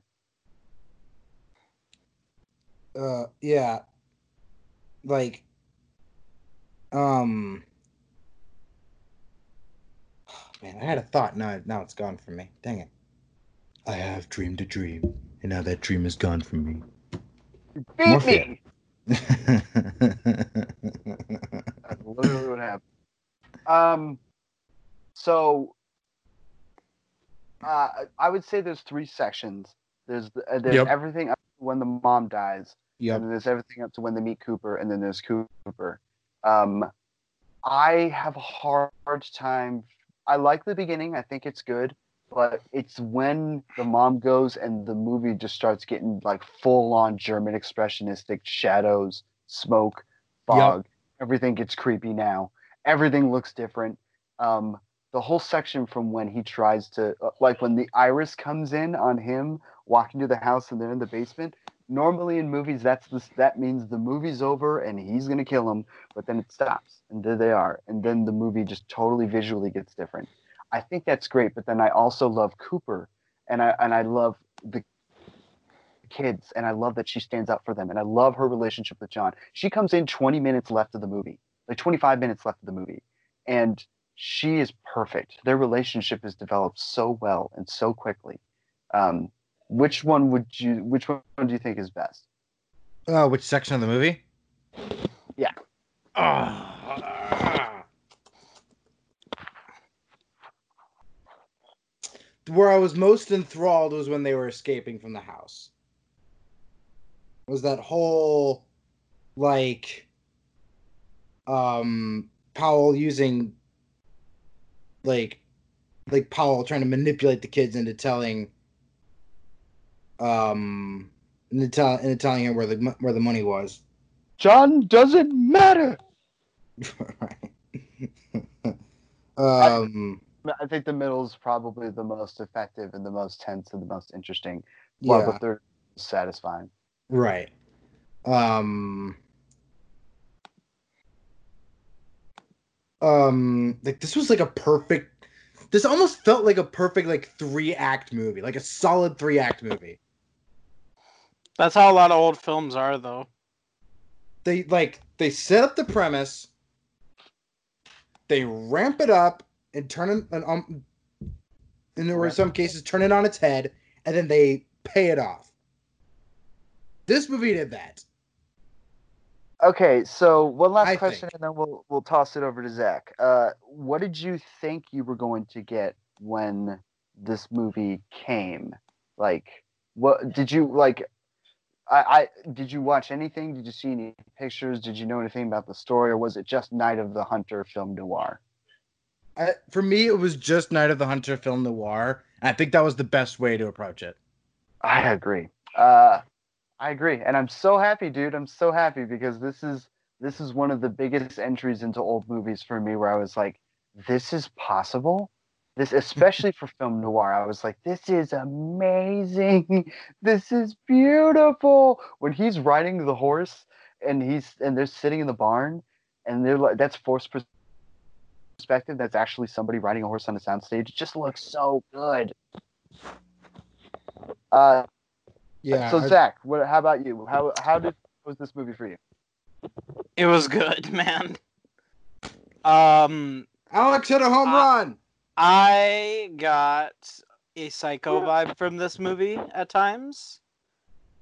So I, yeah, I got um, definitely saw like the film noir aspect of it for sure. Uh, but I more looked at this movie more as similar to Psycho than anything. But Psycho's mm-hmm. great, so you know, there's nothing wrong with that. But um. What I, I really loved, and actually, unlike Chris, I actually kind of had this realization that, like, uh, he was psychotic when he was asking um, the guy about the money in, in prison, and he, like, was talking about God and all this, and he pulls out the knife. I'm like, oh, dude, you're fucking crazy. Like, I'm you pull out... right, actually. The, the, the, for me, the love-hate tattoos should have given it away. That the was love, where I should well, the, have said. The, the love hate, the, the love hate tattoo was like confirmation to me, but like pulling out the knife and being and like not saying I believe in God, and believing in or not saying I believe in Christianity when he's a preacher, and being like I believe in a religion between me and the Almighty, and I'm like, what Almighty is that? Nah. I like looked at it. I'm like. Definitely not the same guy, I think. I'm thinking. I should have thinking like that's a whole nother. Yeah, that's something like... I didn't realize because like he could not be because like this movie, the dialogue is like really it's like coy with, it's very coy with itself. Like right, it it, it, it really is. Like so, it, I thought ev- he had taken the scenic every route. Everything has double meanings. Like it, like he's talking about preaching and all this, and like. The, everyone thinking like, oh, he's just, you know, he's just a pastor or whatever. But he's like, no, he's talking about how he wants to convert people to being psychopathic murderers. No, so that's an interesting thing to think about. It's like when he was talking about, I believe, like, like, um, when he was talking about what he what he what he believed, I was like, I thought it was like because of how the dialogue is in the movie. Yeah. I thought, I thought he, I thought like. In a literal sense, he was taking the scenic route to saying Christianity. So but that so, can't, like, that can't so be. Chris, no, no, no, Chris, it's okay, it's okay. I just don't think you've seen enough movies where bad guys are purposely hiding their intent through good motives. Like, there's a lot of movies and even some anime that are like the bad guy you you come off as is oh he's this good guy, he's just trying to do a thing, he's being really subtle about everything. And he's like not saying it. He's saying it, but not saying it. And like once you see the reveal, of like, aha, I told you, blah blah blah. Like a good example of a character like this, Chris, is if you ever watch Game of Thrones, is Peter Baelish. He's like exactly this guy, one hundred percent. He talks about all this like nonsensical, like harmless shit, and then he's like the most. He's the guy that'll backstab you the first chance he gets. Like it's. It's one hundred. This is like one hundred percent like Peter Baelish is based off this guy. Not even a question. Yeah, uh, Harry Powell is a sociopathic psychopath. Yeah, he, like murderous like, of a bitch. And may, maybe this is because I've watched too much Game of Thrones and I'm like immune to the idea that everyone has noble intent. Like I never think someone has a noble intent ever, especially when they're preaching about very noble things. And may, maybe that's just like. The fact that I'm just like inert to that kind of thought, and I just like you're pro- you're guilty until proven innocent sort of thing, especially in movies. Um, and um, and and that's probably a lot of that has to do with the fact that like a lot of the shows I watch are super dark, and nobody's good in those shows, and everybody's out for one person or another. But um, uh, but. I, first off, Chris, that's that's a great way to go into this movie. I think is like go into it with no one's innocent until proven, or no one's no one's everyone's guilty until proven innocent, uh, because then you start like questioning everyone's motives, and you're like, all right, what's your no. what's your what's your angle like, on this? For me, I was just being like, when the movie said, when the movie was setting up its wolf in sheep's clothing, yeah, like allegory, I was like, okay, I have to pay attention. Oh, sure, you got it. You got no, it. you absolutely do. You absolutely do. Uh, Chris, this is like not even like what you did wrong. This is like a deeper way. Like, this is something you have to like. This is like the next level down from where like you are. You you're already at the level that you should be. I'm talking about the next deep analytical level where you just stop trusting everyone and everything in movies. I feel. Uh... Well, no, no, no. You no, would no, have I... to go to a very, like, you'd have to go really deep in a movie to yeah, get a yeah. reaction like that out of me. I don't think this movie went that far. No, no, no, no, no. no but this is just this is just this is just a generic mindset you have to have, Chris. This isn't just no, like no, no, no, no. I disagree. I disagree. I, I think it's a generic mindset you have to have for certain genres. Sure, yeah, yeah. like noir and thrillers like, and and, like, and don't, you don't go into romantic comedy being like, who's gonna like no, yeah, yeah. like no, no, that would have no. No, no, but with entirely. one with at a time, one at a time. But with like thrillers, crime, and horror, you absolutely go into those every time. With but also, everyone's guilty until proven innocent.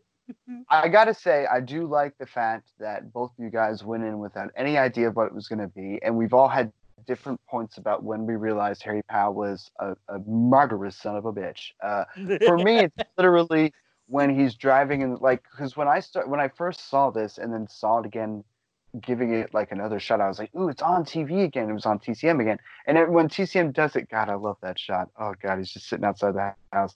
Uh, so uh, um, I, at the at the beginning of the movies, they'll do intros. And the first time I ever watched it, and the second time, they give the, this is one of the most beautiful black and white movies ever made. And when you first start the movie, it doesn't look that way. It's kind of like rustic. It's kind of, it almost felt like when I was first watching it, I'm like, am I watching the Andy Griffith Show? What the hell's going on right now?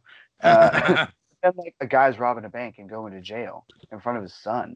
And then like Harry Powell shows up and he's driving and he's like, he says it right there. He's like, I'm a murderer. And then they do this weird cut and it's like, I know you don't mind the killings. And then he goes to watch a woman and he's like stabbing a knife out of his jacket. And I'm like, he's like, I can't kill the world. I'm like, this guy's a serial killer straight up. Like, what the, what is going on right now? Yeah. And uh, twenty-five then, wives, and he killed every last one of them. Exactly. And then he goes to jail, and he meets the guy with the money. And I was like, oh, no, widow. It's going to go for the widow. But I didn't think that it was going to change to the perspective of the kids. And that's when I was like, oh.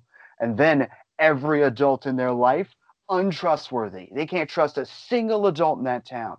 They are screwed. Nothing is more terrifying than the moment you, you see the mom in the car and it cuts to him sitting outside that house. And you're like, fuck, fuck, fuck, um, shit. Like there, they could, they could trust Uncle Bertie, but he was flat out drunk and like scared to do anything because if he had, because re- in his mind, if he had reported that Willa was in the lake, then they would have thought that it was him who did it. So he gets flat yeah. out drunk, and when things break down and John goes to him, he's wasted and he can't do anything. And that's the moment where John's like, I'm all, I gotta do this myself. So he takes his sister, goes to the skiff, and then barely makes it out of there. Well, here's the thing. Yeah, the, I, I do agree. The film even says it. Poor old Uncle Bernie. Poor old Uncle Bernie. As adults now, we look at that and we understand that's a man who's literally grieving for someone he knows and also thinks that he might be held responsible for it because why the hell not? But, like, I have questions about that whole car scene later. But uh, uh, they... Um, they uh, They pointed very clearly from the first time they meet when he tries to put liquor in his coffee, and he does, that that's the moment John leaves. He's like, uh, okay, that's Bernie's vice. Every adult has a vice. Every adult is untrustworthy. That's what makes it a fairy tale, because what fairy tale is it? What fairy tale does this remind you of most of all? Uh, on the tip of my tongue. I could not. Uh, uh, I definitely, definitely Hansel and Gretel. So uh, yeah, it's reversed, uh, kind of, somewhat. I it's mean, also it's the really... boy. Who, it's also the boy who cried wolf a little bit too. A little bit, yes. I mean, well, he. Well, I'll get to what he should feel guilty for and what the film points out he should feel guilty for. John, I mean later, but um, uh, Mother Goose. Yeah, I Mother Goose. Not as... She's a, a goose that collects animals. Yeah. Oh. You don't like it doesn't really hit you until the more and more you watch it. You're like, there's no one in that town that was responsible enough to help those kids. They were all suckered suckered into this bad ideology, this bad person. It takes sometimes one true person to really see through all the bullshit of the world and collect the things that people just leave stray behind. And that is more evident than ever in the Depression, which is where this movie is set. It's not set in fifty-five, it's set in the thirties. Like, the, these people are fucking poor. Yeah. Murder is very easy out there. So, like, kids are just like, what? The fact that they are going down the river, going up the river, and um, this woman's, like, just handing out potatoes to kids, and she, she's like, what happened? What happened to your parents? They're like, gone. She's like, just go. Get out of here. I don't, ha- I don't have any time to care. Just take your potatoes. Me helping you. Yeah. Like that's, that's how bad times are. So like the I Bernie drinking, there's so many ways that you can like understand it. But even John knows that like if you look at a kid and says, if you are ever in trouble, come to me. Mm. And that kid skeptically looks at you because he's like, well, you drink a lot, dude. Like it's not Bernie's fault. He never really gets that drunk all the time. But he saw something serious. And his response was to get drunk. And that's not responsible. And she is. Cooper is. Like, I'm not saying that the world is like that. That's just the way it is in this fairy tale, in this grim fairy tale. Yeah, it... Man. Um... Dang. I... I'm losing my train of thought. Like, this is like, oh, ah. So, um, you want to hear what happened with this movie? Oh, please. Let me ask you this, Chris. Let me okay. ask you this, Chris. Okay. Are you excited to hear about the list of movies that this director would go on to make? There are other like other movies that could be made by the guy who made this. I'm curious. Zero. What? Yeah. Yeah. Yeah. If it makes so you feel, if it makes you feel good, Chris, that was really common in this era. No, that is not true. This is a very, very, very interesting story how this happened.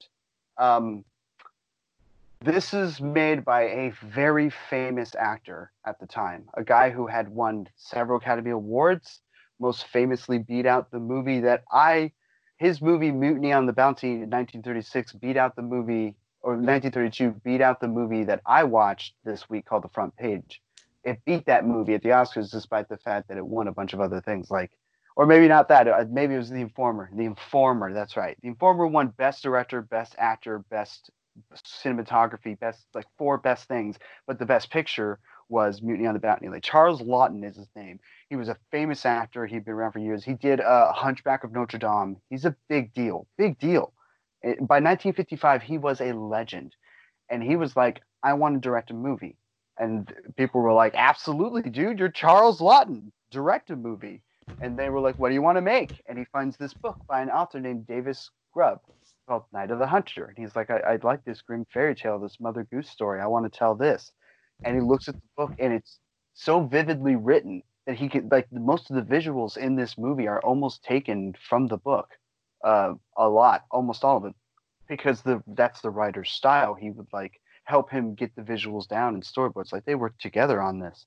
Um, and then he got a script a, a writer to come in to write a script that um, I, I got to look up the name of who it was, because this is some interesting stuff that happened. Um, a- Agee, uh, a guy named Agee. Um, oh, wow. Okay. okay. So this um, James Agee. All right. So James Agee wrote the script, and um, it w- it was shot. Everything in the script was shot. Uh, but no one knows how the movie went down, really, because the movie bombed terribly. Ooh. Um, did not do well at all. And I'm going to get into a little bit of why this sort of was happening. Um, uh, the guy who plays the preacher, his name is Robert Mitchum. Mm-hmm. Very big star at the time. He um, was in a lot of film noirs, and he was did other things as well. This is his most famous role, but he also has other ones like Out Out of the Past, where he plays a detective, and a few other things. But he's he was a big deal, um, and he would be a big deal all the way up to the nineties. Um, it was Robert Mitchum, uh, uh, and you can see how charming he is. You can see how charismatic he is. He is a fucking star, man. Uh, the woman is named Shelley Winters. She is in a bunch of amazing things as well. She, at the time, was not doing very well. They didn't treat her very well on set. Robert Mitchum was drunk all the time, uh, and he made it very hard. The director liked the boy who played John, hated the girl who played Pearl, and would like treat her poorly constantly. In fact, there's a lot of scenes, if you watch the movie again, that cut to Pearl, and she is not happy with the preacher. Those were just her not happy with the director. Like... Bad, bad stuff in terms of that. But Robert Mitchum was very good with Pearl, and he helped her through a lot of things. He was very good with the kids. Um, but because it didn't do well and this movie bombed, nobody talked about it for the longest time. And then it sort of grew this slow cult following after a while. And a lot of directors like Scorsese and everyone would point out, like, have you guys, do you remember that movie, Night of the Hunter? But like, the director's response to the criticism was so bad that he's like, I'm never making a movie ever again. He thought it, he just couldn't take it. He's like, that sucks. I like the theater more. It's easier to make decisions. It's easier to be creative and like improvise with something in the middle of the moment. In a film, you are married to a decision within a shot. And he's like, I, I just didn't like how people questioned it all the time, and I never wanted to make a movie again. And he never did. And then years later, Robert Mitchum wrote Uh, a biography, and it was filled with a bunch of B S. It was like uh, um, Charles Lawton rewrote St- James Agee's uh, script and basically made this whole thing on his own and rewrote the book. And so he threw was, him under the bus. Well, he's like, he was my favorite director ever. He was so compassionate with me. He let me do everything I wanted, but really he was just a, he, lo- he lost that real quick. In fact, the people in the production were like, Robert Mitchum was dangerously close to this character. The reason he plays him so good is because he kind of, kind of was a bastard. People oh. were afraid of him, and that he was just the nineteen fifties Hollywood star who had all the power, could do whatever you want. Like, that era was scary uh, if you had money and were a man. Uh, so, yeah, um, yeah. Chris, long story short, in the nineteen fifties, if you if you were a man, you had talent and you had money, you could rule the world. I mean, if you wanted uh, to. Literally, what I just said. But yes. Uh, yes. uh, I mean, oh, uh, uh, Chris, Chris, Alex, don't forget if you were white, too. Don't want to make this a race thing, but that is important because it is the nineteen fifties very, we're talking about.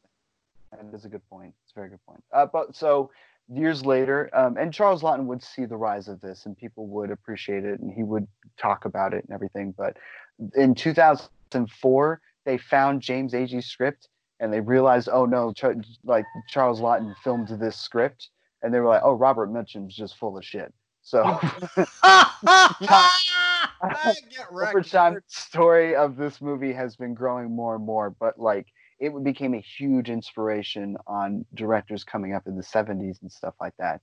And by the nineties, like, they had, um, they were re- remaking, oh, yeah, Robert Mitchum's other biggest role was a movie called Cape Fear with Gregory Peck.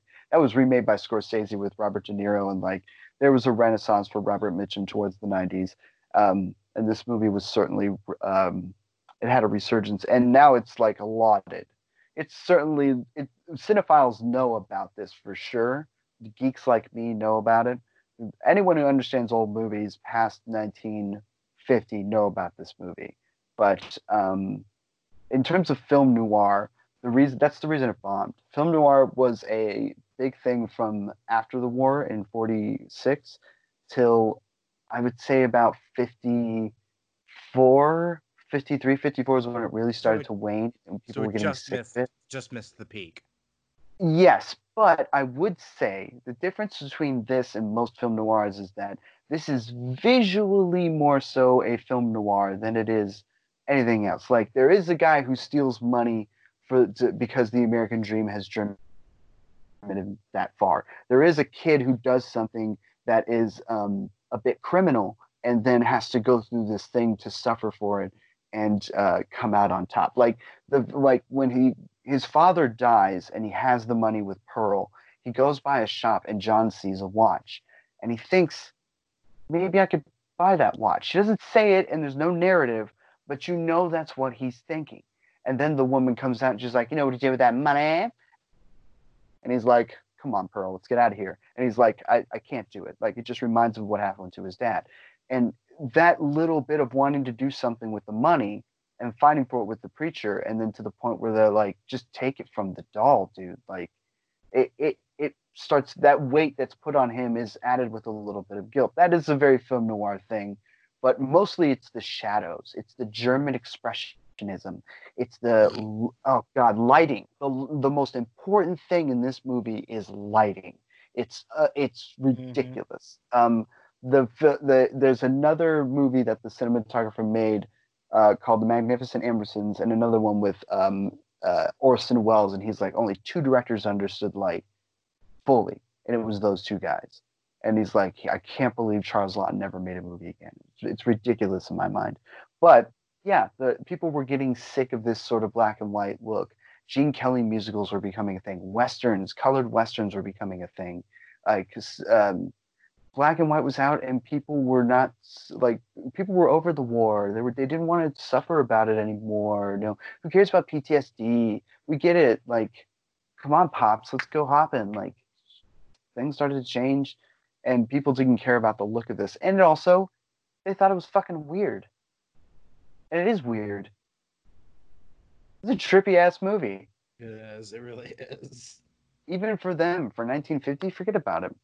It took time for people to appreciate this. It's one of those movies that you look back and you're like, wow, this is a cult movie. This is a masterpiece unappreciated in its time.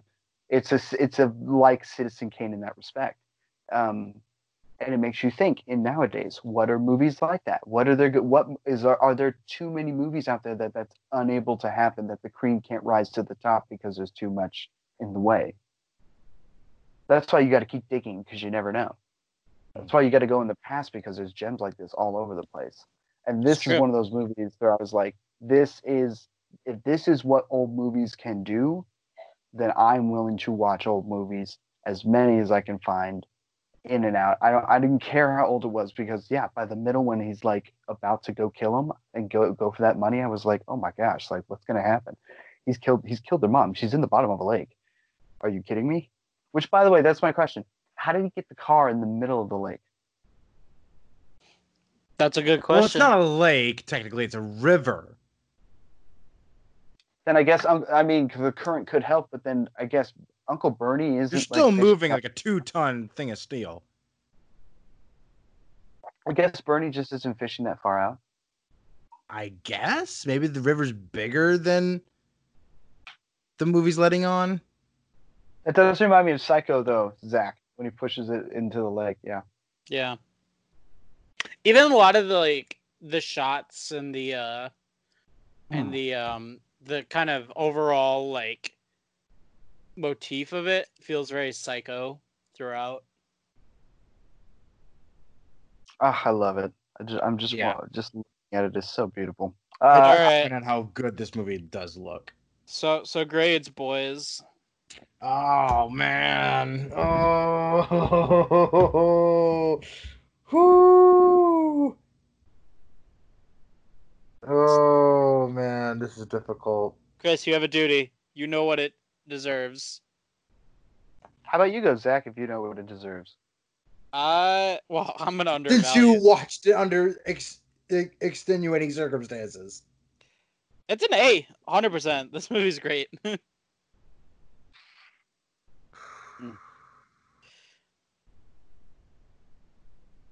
I don't know if it's qu- quite as good as like a movie like Psych- uh, Psycho or Citizen Kane, but like it's it's a good movie. That's a good. That's a good point. It's an A. It's an A. It says A as A can get. I think. Uh, I'm. I'm bouncing between A and A minus. Um, I'm in that ballpark. Uh, and the only reason is because I have seen a lot of old films. There is a lot of uh, there is a lot of things that I know could have been cleaner if people had more faith in it and if other people weren't drunk on set. Mm. Um, uh, I know that certain things didn't have to happen for certain th- scenes to go a certain way. I know there's some audio things that I would kind of want to change, but at the end of the day, it all adds to the dreaminess of this movie. And by the end, you just don't care. Like, you're just in it and how beautiful it is and how just, like, unnatural, but it, it just warm it is. I, I the fact that this ends on Christmas is so wonderful. I love that. It's just dark and dreary. It's so... It's the it's like an it's the kind of movie that you can watch. And it ends on a Christmas mop, yeah. yeah, I, I well a Chris well ends on Christmas gifts. But yeah, just, oh, yeah, yeah. There is there is an absolute Christmas mop. Yes, they break apart a cafe to lynch somebody for sure. Attempt, I think he gets lynched by the cops anyway. Uh, I, but I love that that's where you end up. This kind of Halloween fall to Christmas thing. It's like a perfect seasonal movie. It reminds me a lot of um. something that you could watch after, like, uh, To Kill a Mockingbird, which I can't wait to bring to the table one day. Uh, but I, I, I'm going to go with Zach. I'm going to go A. Like, all the thing, all the things that make it uh, a little bit dated and weird, like, I'll, there's nothing that I would change about it, though. It's like, it it unfolds so well. It's so beautiful. There's, the three sections each have, like, merits to them, and then the end just... It's so great. I love it. Uh, I'm going to go A. Chris? Changed the way I saw movies, for sure.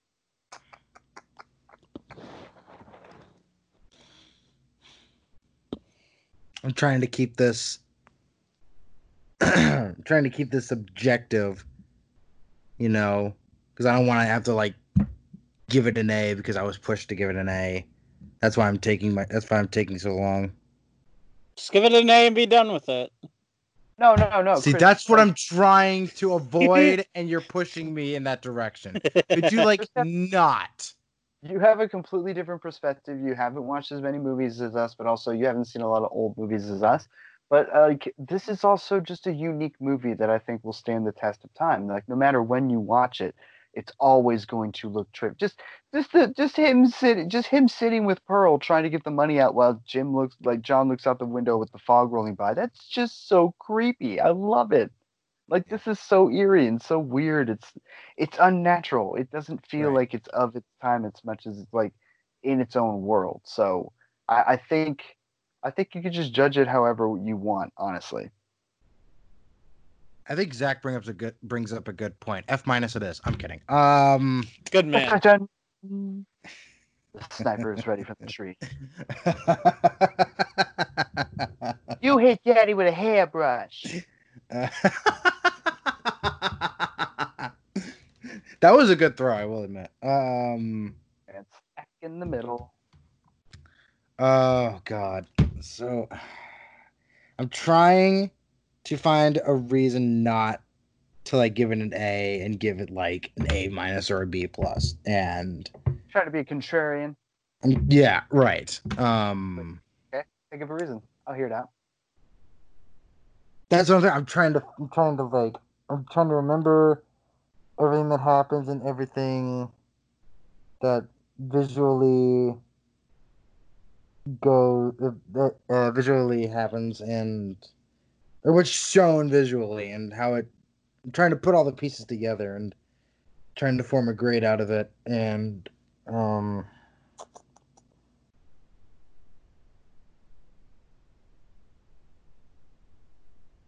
uh, trying to think of a great for the movie. And Thank while you. he's singing, singing, and singing, if I sing some more, he'll think some more, and we'll be in store okay. for an answer to the question that I don't remember because I'm singing too much. Oh, God. Okay. Uh, thank you. I really have to rework this grade system. Thanks. Oh, not silent again. It's silent again, and I gotta keep thinking. He doesn't say any goddamn thing. I'm like, goddamn, he doesn't like that. I should just stop saying that. I'm just an asshole. I'm just an asshole. I'm just an A plus. Good man. A plus, really? I just like. I'm not gonna argue like, with that, man. Because like, I, I'm trying to think of like any negatives that I could think of it has that wouldn't be nitpicky, and I can't nitpick. I'm not, like, I try to nitpick, and like I'm coming up empty, you know.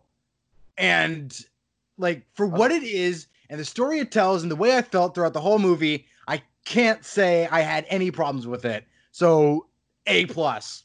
Good. You know man. What? You convinced me. A plus. I'm gonna stay at A. I th- I mean, I, if. I...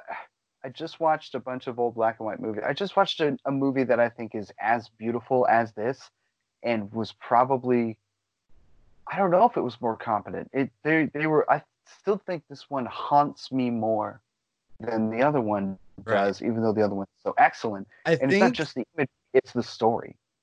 Right. I think the thing that seals the deal with me was the whole was when he sat outside. That's probably the best visual like moment in the movie.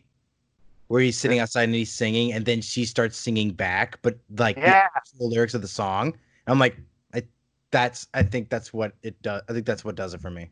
Leaning, leaning God, he's so creepy. Leaning, um, leaning. Oh yeah, and then she pulls out, and then she pulls out the candle, and she blows it out, and he's gone. And she just so calmly is like, "Get the kids out of bed." Yeah. Um. God, she's badass. Just walking back and forth with that shotgun. Oh yeah, and the moment he's like, I just thought it was so. I also thought it was cool because like when he first comes to the house and he's like, where he's trying to convince her, and I knew I'd like she's not sold because like you established like she could see through everything. Like the veil has been lifted from her. Like she could see through anyone's, lack of a better term, bullshit. Um. Yeah, when when she's when she looks at John, she's like, "John, why don't you say anything?" John's just smiling because he knows that she's gonna be. He's so happy that she's not gonna believe. He knows it. He's like, "He ain't my pa," and that's right. It's like he. He's like, "You should hang out." Like, why don't you go over to your real dad? Go to your uh, your dad and hug him. He's like, "He ain't my dad," and she looks at him like, "You you know what? You're right, and he ain't no preacher either." So she pulls out the shotgun. Darn right. Um, that's probably what did it for me. Um, so yeah, A plus, Night of the Hunter, a noir I liked. So here one, is one for the, two. So here's the thing that we mentioned then that about Do the Right Thing. So the speech that he makes about hate and love, that is copied word for word and put in Do the Right Thing. Are you talking there was a cinematic universe before even such an idea existed? No, no, I think they mentioned it's from the movie within the movie. Uh, Do the Right Thing, and I think I'll, I'll, I think we should watch it after this because I think it'll give you an idea of what Do the Right Thing is like.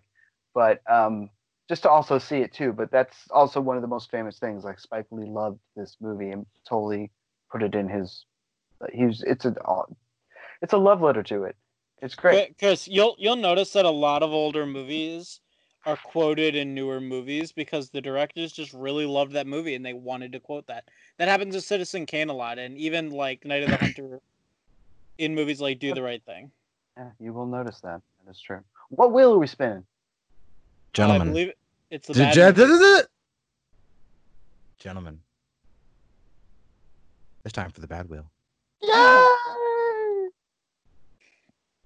We're gonna do that, and it's gonna be bad. It's gonna make us all I... bad and make us sad. And I'm gonna kill your dad after I watch the movie. Gonna kill all of your dads.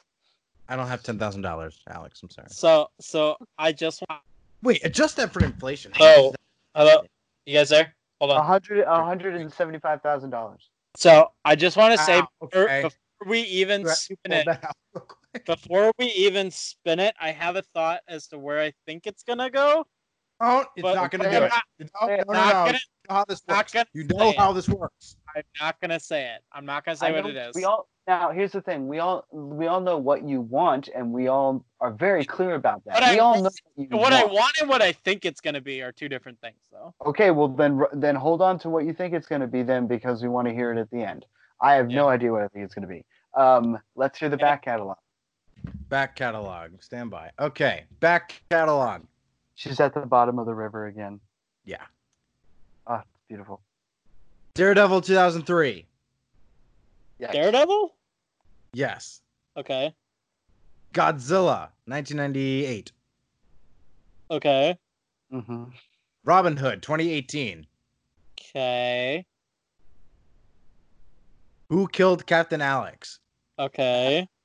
Gonna get on there someday. Gemini Man. Okay. No Holds Barred. Okay. Uh, yeah. No Holds Barred. No Holds Barred. Uh, Masters of the Universe. That's a good one. That's right. Why is it on the bad wheel or the bad catalog? Well, it's like a good. It, it's, it's like a. Bad. It's a good bad movie. Super Mario Brothers. Also a good bad that is, movie. That is an interesting bad movie. Santa's Sleigh. Okay. Santa's Sleigh. Um, Freaked. Okay. Santa Conquers the Martians. I want. I think that's gonna be my choice, but I have another one I want to suggest. What if it's anyway. more just insane than bad? Oh no, it's insane. It's both. It it really is just both. It's both. Alex, get excited. Varsity Blues. Oh, I think I have one. I, I think I have one better than all of these, but Varsity Blues is a it's a good one. Wild Wild West. That movie's crazy. Giant Robot Spider in the Western Time. Um, Max Steel. Okay. Super Babies, Baby Geniuses two. Oh, yeah. Aragon. Ew. Do the right thing. That's a movie I will rage about. I'm not gonna lie. Van Helsing. That movie's like actually just fun. No, no, it's bad. It's bad, but it's fun. It's fun. Cutthroat Island. Yeah. Oh, that's right. Yeah. That'd be a good one for like. A I I have. Two two thoughts here, and I want one. I want you guys to help me decide between. I am two. all over the place. So, the first one, obviously, I want to do is Santa Claus Conquers the Martians, but Alex, mm-hmm. I think Chris is ready mm-hmm. for Birdemic: Shock and Terror. Mm, I love Birdemic. I genuinely love how bad that movie is. It's like a fine wine how just shitty that movie is.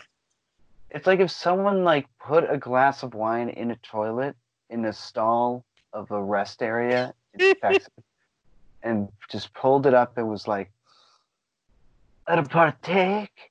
I'd be I, like, yeah, I fine. think I think Chris is ready for the two thousand ten awfulness that is Birdemic: Shock and Terror.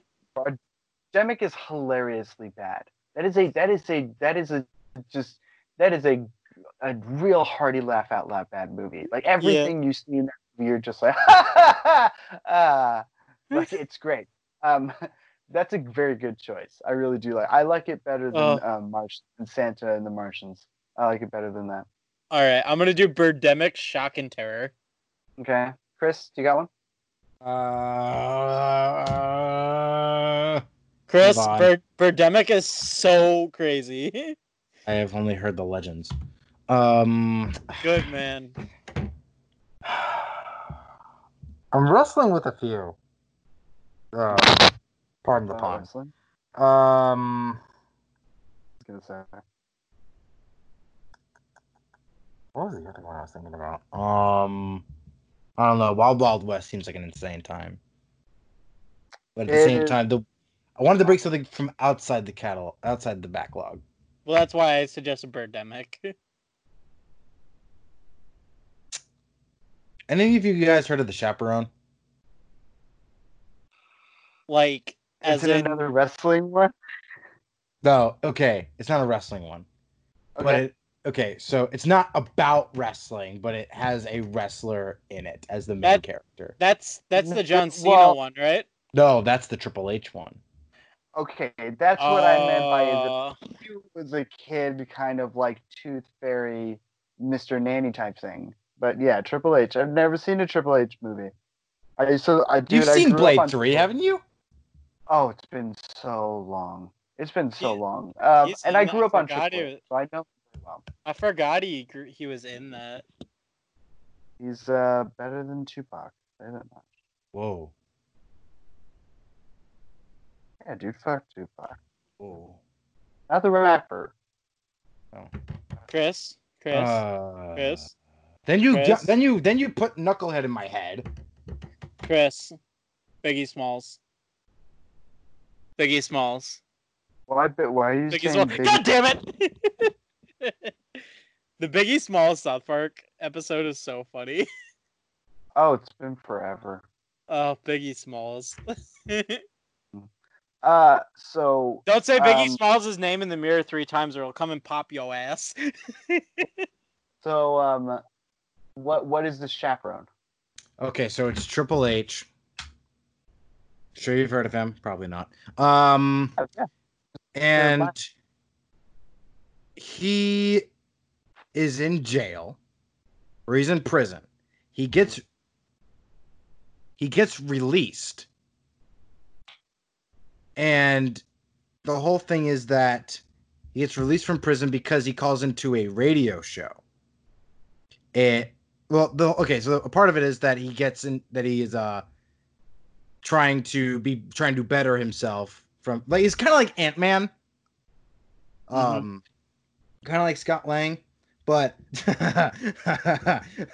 so what happens is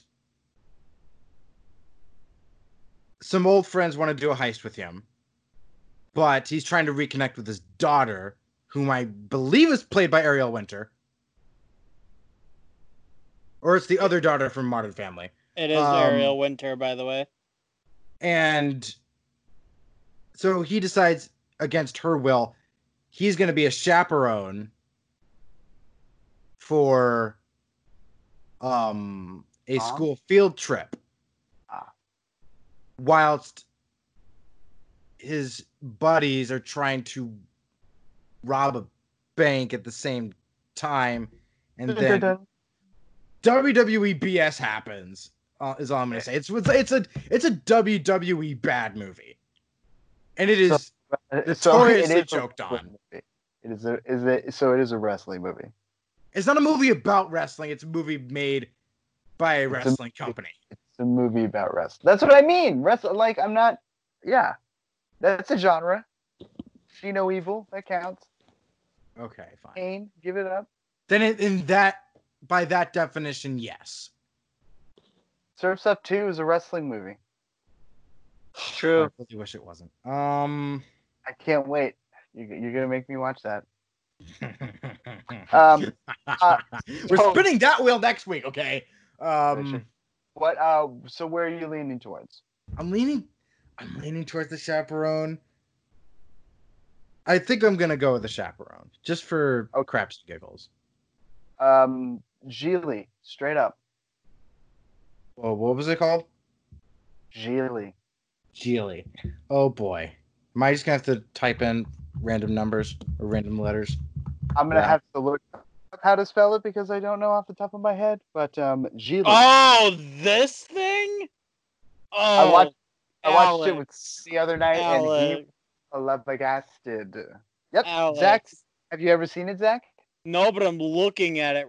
I'm looking at like its Wikipedia page. I'm not looking at the plot right now, and I'm oh, I'm God. already I'm already Geely. like, oh Geely. God, oh Geely God, oh God. I'm gonna fight for this movie for a while, actually. Ben Affleck, Jennifer Lopez, Al Pacino. Ugh. Oh. A former ba- so to the chaperone, twenty eleven. A former bank robber skips out on one last job for the gang so that he can accompany his daughter on a field trip. There you go. Doesn't make it any less of a wrestling movie. Sounds fun. No, I just I tried to get the the simpler like thing. Oh, like yeah, it's fun to know what it is. Okay, Gigli. Uh, G I G L I. G I G L I.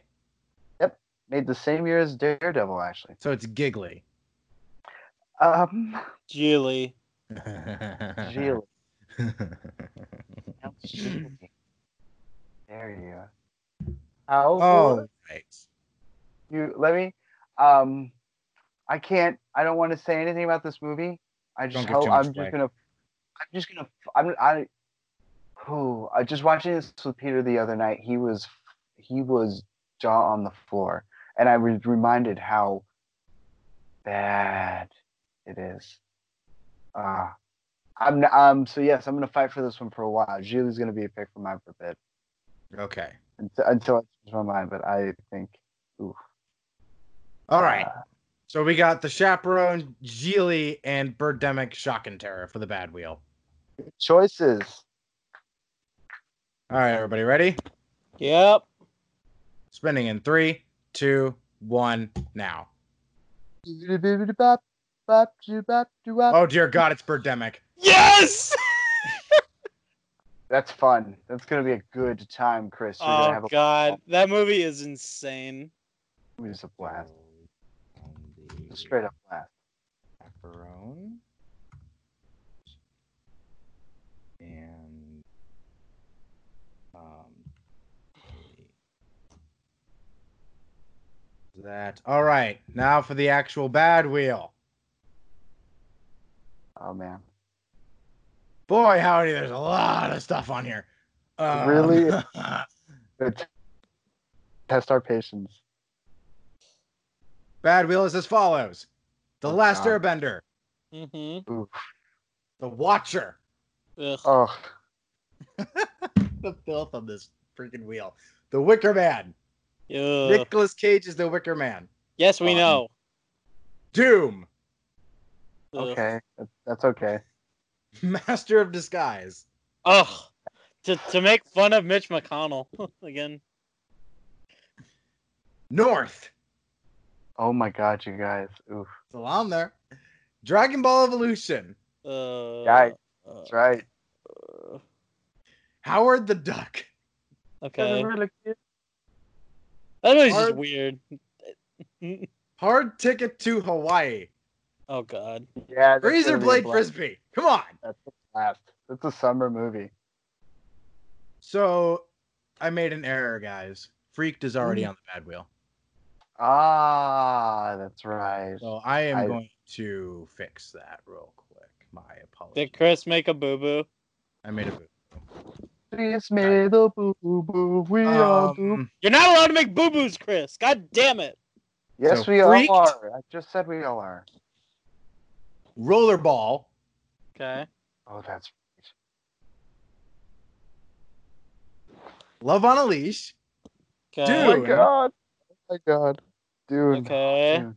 And Teen Wolf. Yes, okay. That's right. Okay. Oh, I have a lot. I have a lot. I have a lot. I feel like half of... this wheel is you, Alex. um, this is, yeah. This is a good four. There's four that I think would be great, and then there's other ones that I think I'm a little afraid of. Oh my gosh. I don't know what it's going to land on. All right, just I have it. a gut feeling of what it is, and usually my gut is right, which is why I'm so terrified. I don't just, know if we just... have another Riccio on here necessarily, but like I know we have some gems. We have some well, gems. I mean, Hard Ticket to Hawaii's got to be the closest one, right? Just, no, just I would it. say Freaked is the closest thing to Riccio, but just, I think it's just close spin out. it, Chris. Three, two. Don't just spin it. Five, don't don't even spin. Okay, all right, all right, all right, all right, all right, all right, all right. Okay. Ladies and gentlemen, the next movie we'll be reviewing on the Master Movie Podcast. Guys, that's too crazy. Doom. Wait, Doom? Wait a minute, wait a minute, wait, wait, wait, wait, wait, wait. Hold on. Hold on. Hold uh, on. Hold on. I'm going to argue this because you missed a movie on there that should be on there. Oh, boy. What? Dungeons and Dragons. Damn it, we forgot God, it, didn't we? True. This is an invalid roll. An invalid roll. Yes, yes, please. And please. that was and that was the one. Delete that. And that was the one I was thinking it was going to be, and then he didn't say it, and I thought for a minute, I'm like, did I think oh, I was responding? We're responding. I totally sorry. forgot about that. That's so true. Chris said That's invalid. Invalid. Invalid. This is why we do this. Oh my God, that's okay. Such a wait, wait, wait, wait. Dungeons and Dragons should totally be on there. That is certainly a decision I think you guys need to watch. Good catch, man. Like, oh, dude, I had a sinking feeling. There, did, did, now make sure there's fifteen on there. Make like sure there's too few options on here. Like, what happened? This happens I, sometimes. This app is in. This app sometimes do. Good this. thing I caught it right. Great okay. grammar app. We're gonna respin. It was almost due. I'm keeping Doom on there. I'm gonna keep Doom on there. Too. I don't want you to take it off, but like I had, I just hearing that list though, give it a second chance, man. I'm not ready for this. I like to go from Night of the Hunter to Doom. Ah, come on. Dwayne The Rock Johnson, Carl Urban, just, Rosamund just, Pike in her second re, role. Re, re, respin it, Chris. Respin it. I, I, no, like if anything, I don't think Doom is a bad, bad, boring movie. Oh, uh, it's kind of boring, but I've like I've seen it recently, honestly. Like it's not. It is a good. It, I like. I, I mean, respin, Chris. It, yeah, like I just, just oh, want geez. something crazy. I want something crazier than it. It's not that crazy. Three, two, one. Spin. I promise not to be this hard on it the next time we land on it. Oh my God! All right, all right, all right. So, so Alex, sit down. Sit down. Alex, sit down. The next movie, damn it! I saw a video about this. The next movie we are reviewing on the Meister Movie Podcast, everybody. D U N E Dune. That is the craziest shit I've ever heard. We didn't get Doom, we got Dune. Guys, this movie's bad. Oh yeah. Wow. Chris, I can't wait for you to rip this apart because this is bad Star Wars if you've ever seen it by my favorite director ever. Wow. Hold on, I got how did we go from how did we go from Doom to Dune? Because we were destined for it. I, I, I think it was a portent for things to come. Um, we get to talk about uh, Dune twenty twenty next week, though, which is kind of cool. That is true. Oh my gosh, you guys. I'm sorry. I apologize. And now he's apologizing. Um, uh, because it's not... Here's the thing. Do- Doom, to me, is a good movie that's also kind of goofy and weird and has a, a pretty interesting ten minutes. Dune, the movie we're about to watch, it's interesting in so many weird ways. It's bad in so many interesting ways. Oh! Movies with Mikey did a video on this. Mm, recently, Mikey Newman did. It. Mikey Newman. M- Mikey Newman did a Dune essay on. Yeah, that's huh. why I was. That's why I was like, oh, I just saw a video on this. That's perfect. I've, it's on H B O Max. Cool. Um, dude, Sting's in it. I get to talk about David Lynch, but Wait, also which Sting? The Sting, the Sting from The Police. Oh, from the band. Yeah, Patrick Stewart's in it. Okay, I know two Stings, okay. Gordon Wait, Sumner. That's who you're getting. No, Steve. no. This is this is from nineteen eighty-four. This is old.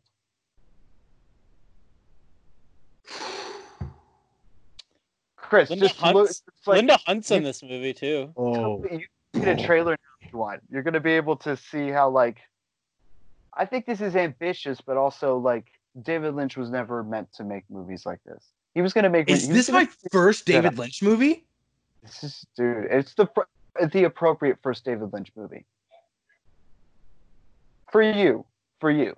Like, if, if for everyone to watch their first David Lynch movie, I think it should be Blue Velvet. And then go to Eraserhead. Um, or it's the other way around. If you like old movies like me, go Eraserhead and then to Blue Velvet. But you need to go Dune, then watch Blue Velvet. Trust me, I think I think we're getting you to the point where you would appreciate and like Blue Velvet. But this is a Star Wars. This is like Star Wars got big and they wanted Dune to be this. This is like John Carter from Mars, but it's bad. It's going to be great. You're going to love how bad this is. Oh, it's what's, two hours and seventeen minutes. I thought there was a. I thought there was three hours. What What's no. also going to be crazy about this, Chris, is that the new movie is going to actually be good, probably. It's fifty-two percent on Rotten Tomatoes. I didn't I think mean, it was that high, and then it's his audience score of sixty-six. I've um. Huh. I think it's amb- watching the trailer now. I think it's ambitious, and it's certainly they threw money at this. And Kyle MacLachlan, like, I think by the end of the movie, you start to feel like, okay, I get it. I'm in it. But it's the end of the movie. Everything before it, though, is laughably kind of bad. And it doesn't have the right tone to it. Um, and David Lynch hates this movie. He just did a Q, he just did a Q and A on, um, uh, I think he did an A M A on Reddit. And, um, oh, no, it was YouTube. And he was like, uh, I'm proud of every movie except for Dune. Huh. Chris, I haven't seen this movie Chris. in a long time. I did like so, it the last time I watched it, but I really have been wanting to go back to it, and I'm glad I'm doing it with you guys because we're all, we, you guys are nerds, and this is a nerdy movie. And yes. Oh my god, the special effects are so bad, um, but Chris, the practical stuff is great. To get to give you an idea, the the the uh, the reboot they're doing of this has Oscar Isaac, Josh yep. Brolin, uh-huh. Stellan Sta- Skarsgård. I know who's in that movie. Dave Bautista is in Yada. Not that movie, uh, yeah. Jason Momoa, Javier Bardem. Like, dude, the cast is fucking stacked for this new movie. Yes, everyone's been wanting to make Dune right since this one went bad. But, like, I get, I mean, this is your first David Lynch movie, yes. I get to watch a science fiction drug deal. In slow motion. I mean, you would love Han Solo and um uh, uh Poe, and they did that shit. But this isn't slow motion, though. Uh no, no, it's not. Well, it feels like it's in slow motion. Ah, oh, it's the worst kind. Maybe I don't know. It's been a while. No, this is bad. We're gonna tear it apart. We're, we're gonna make fun of this. This is gonna. This is. Okay. Okay. I don't um, want. I think I'm making it too. I think I'm making this too big of a deal. They can make it too big of a deal out of this. Maybe it's not that big of a meal, if you know what I mean. Maybe it's not like like this massive undertaking. Um, if you want, we can watch it together. No, like, I think I'll be fine. It's just, like...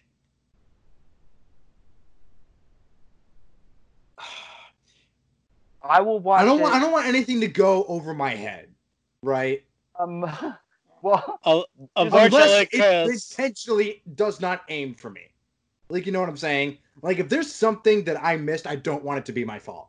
Chris, I'm gonna tell you a lot of this movie is that, and it's not your fault, it's just the piss poor make away this movie was made. Well, I, I would say that if you don't understand anything about this movie, it may, it probably isn't your fault. Yes, David Lynch is not a normal filmmaker. It's not just that this movie is bad. It's that he just wasn't the right guy to make this. It, you know, he just wasn't really a good fit. You know, somebody else should have done it. Um, to and he, to you know, think. Now. To think that it was either this or Return of the Jedi. Um. Yeah. Agreed. I think he just. I think he felt the pressure or something like that, and thought he could take something like this on. Halfway through it, he knew he couldn't. But there's a lot of promising things that came from this movie. A lot of relationships that he formed because of this movie that would la- allow David Lynch to go forward, and the star of this movie. And yeah, Dune rested for a while before they made a few like T V miniseries and stuff like that. We'll get to. to We'll get into Dune, the books, and all that stuff, too. I'll do some research. But in terms of this movie... Yes, I'll be doing bad. my research, too. Awesome. Uh, in terms of this movie, yes, it's bad, but it's bad. I mean, things will go over your head, but like, I want you to watch this and not take it seriously. I want you to watch okay. it. And that way, because when you do see things that impress you, when you do see that fifty-two percent, then it's uphill from there. Because I remember the last time I watched this, I was like, this is bad. And then by the end, I was like, you know what? I can see it. I can see it. And that's because the world made sense by that point. I got the world. I was like, and also it kind of ends the way Star Wars does. You start to realize how much kind of like Star Wars is probably like Dune when we get into Dune, is my guess. And Star Wars is like a bunch of other stuff. But it's a hero's journey, eventually. It's just weird, told by a weird filmmaker who also halfway through didn't believe in it. But you see, you start to see a lot of interesting things about what he would do later. You see his relationship with the lead actor who would like go on to be in like fifty percent of the stuff he would make later. He would work with a lot of people after this. And although it's a bad experience for almost everyone involved, it's an interesting thing to watch. It's a piece of crap. It really is a piece of utter shit. Pardon my French. You've never seen it. No, but I, I've seen a lot of review of it, and people talk about how shitty it is, and I've seen enough. I've seen an I've seen enough review and like talk about it that I can understand why it's complete and utter shit. Um, but my first, I, my first real exposure to this movie was the video from FilmJoy. Mm. Oh yeah, I gotta watch that again. Um, so, and he kind of put it in a more positive light. Well, um, excuse me. It's Movies with Mikeys, right? Uh, yeah. I think it's the most recent video he made.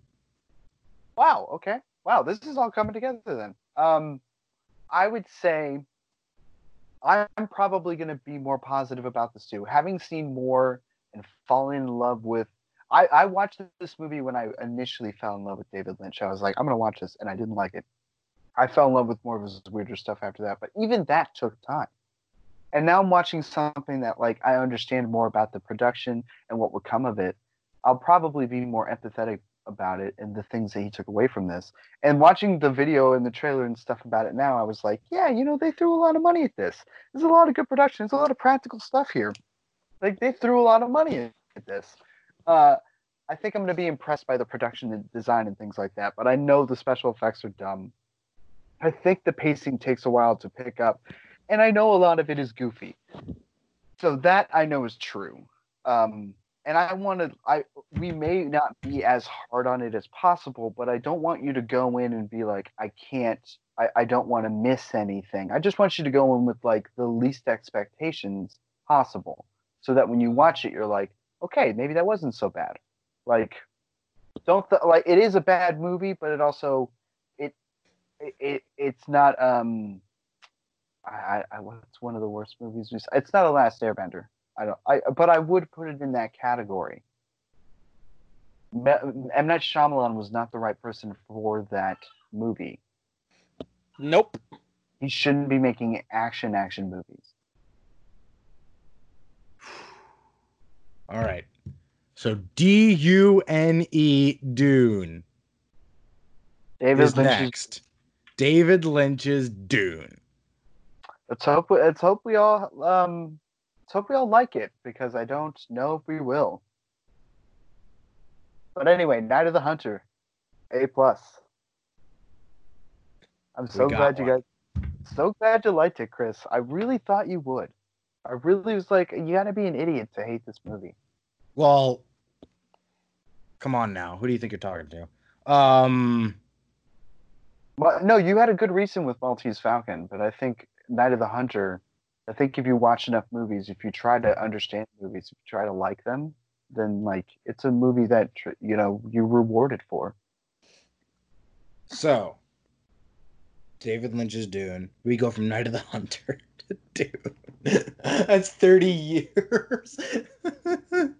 It is, man. You're starting to get some oldies in you. You get some oldie blood.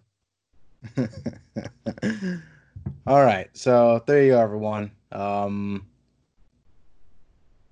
we will watch Doom next time. And then it's Curiosity Wheel. And then a new series. Yep. Oh, uh, gosh. I... I shouldn't say anything. Anyway, good night, everyone. Uh, say goodbye, guys. Good night.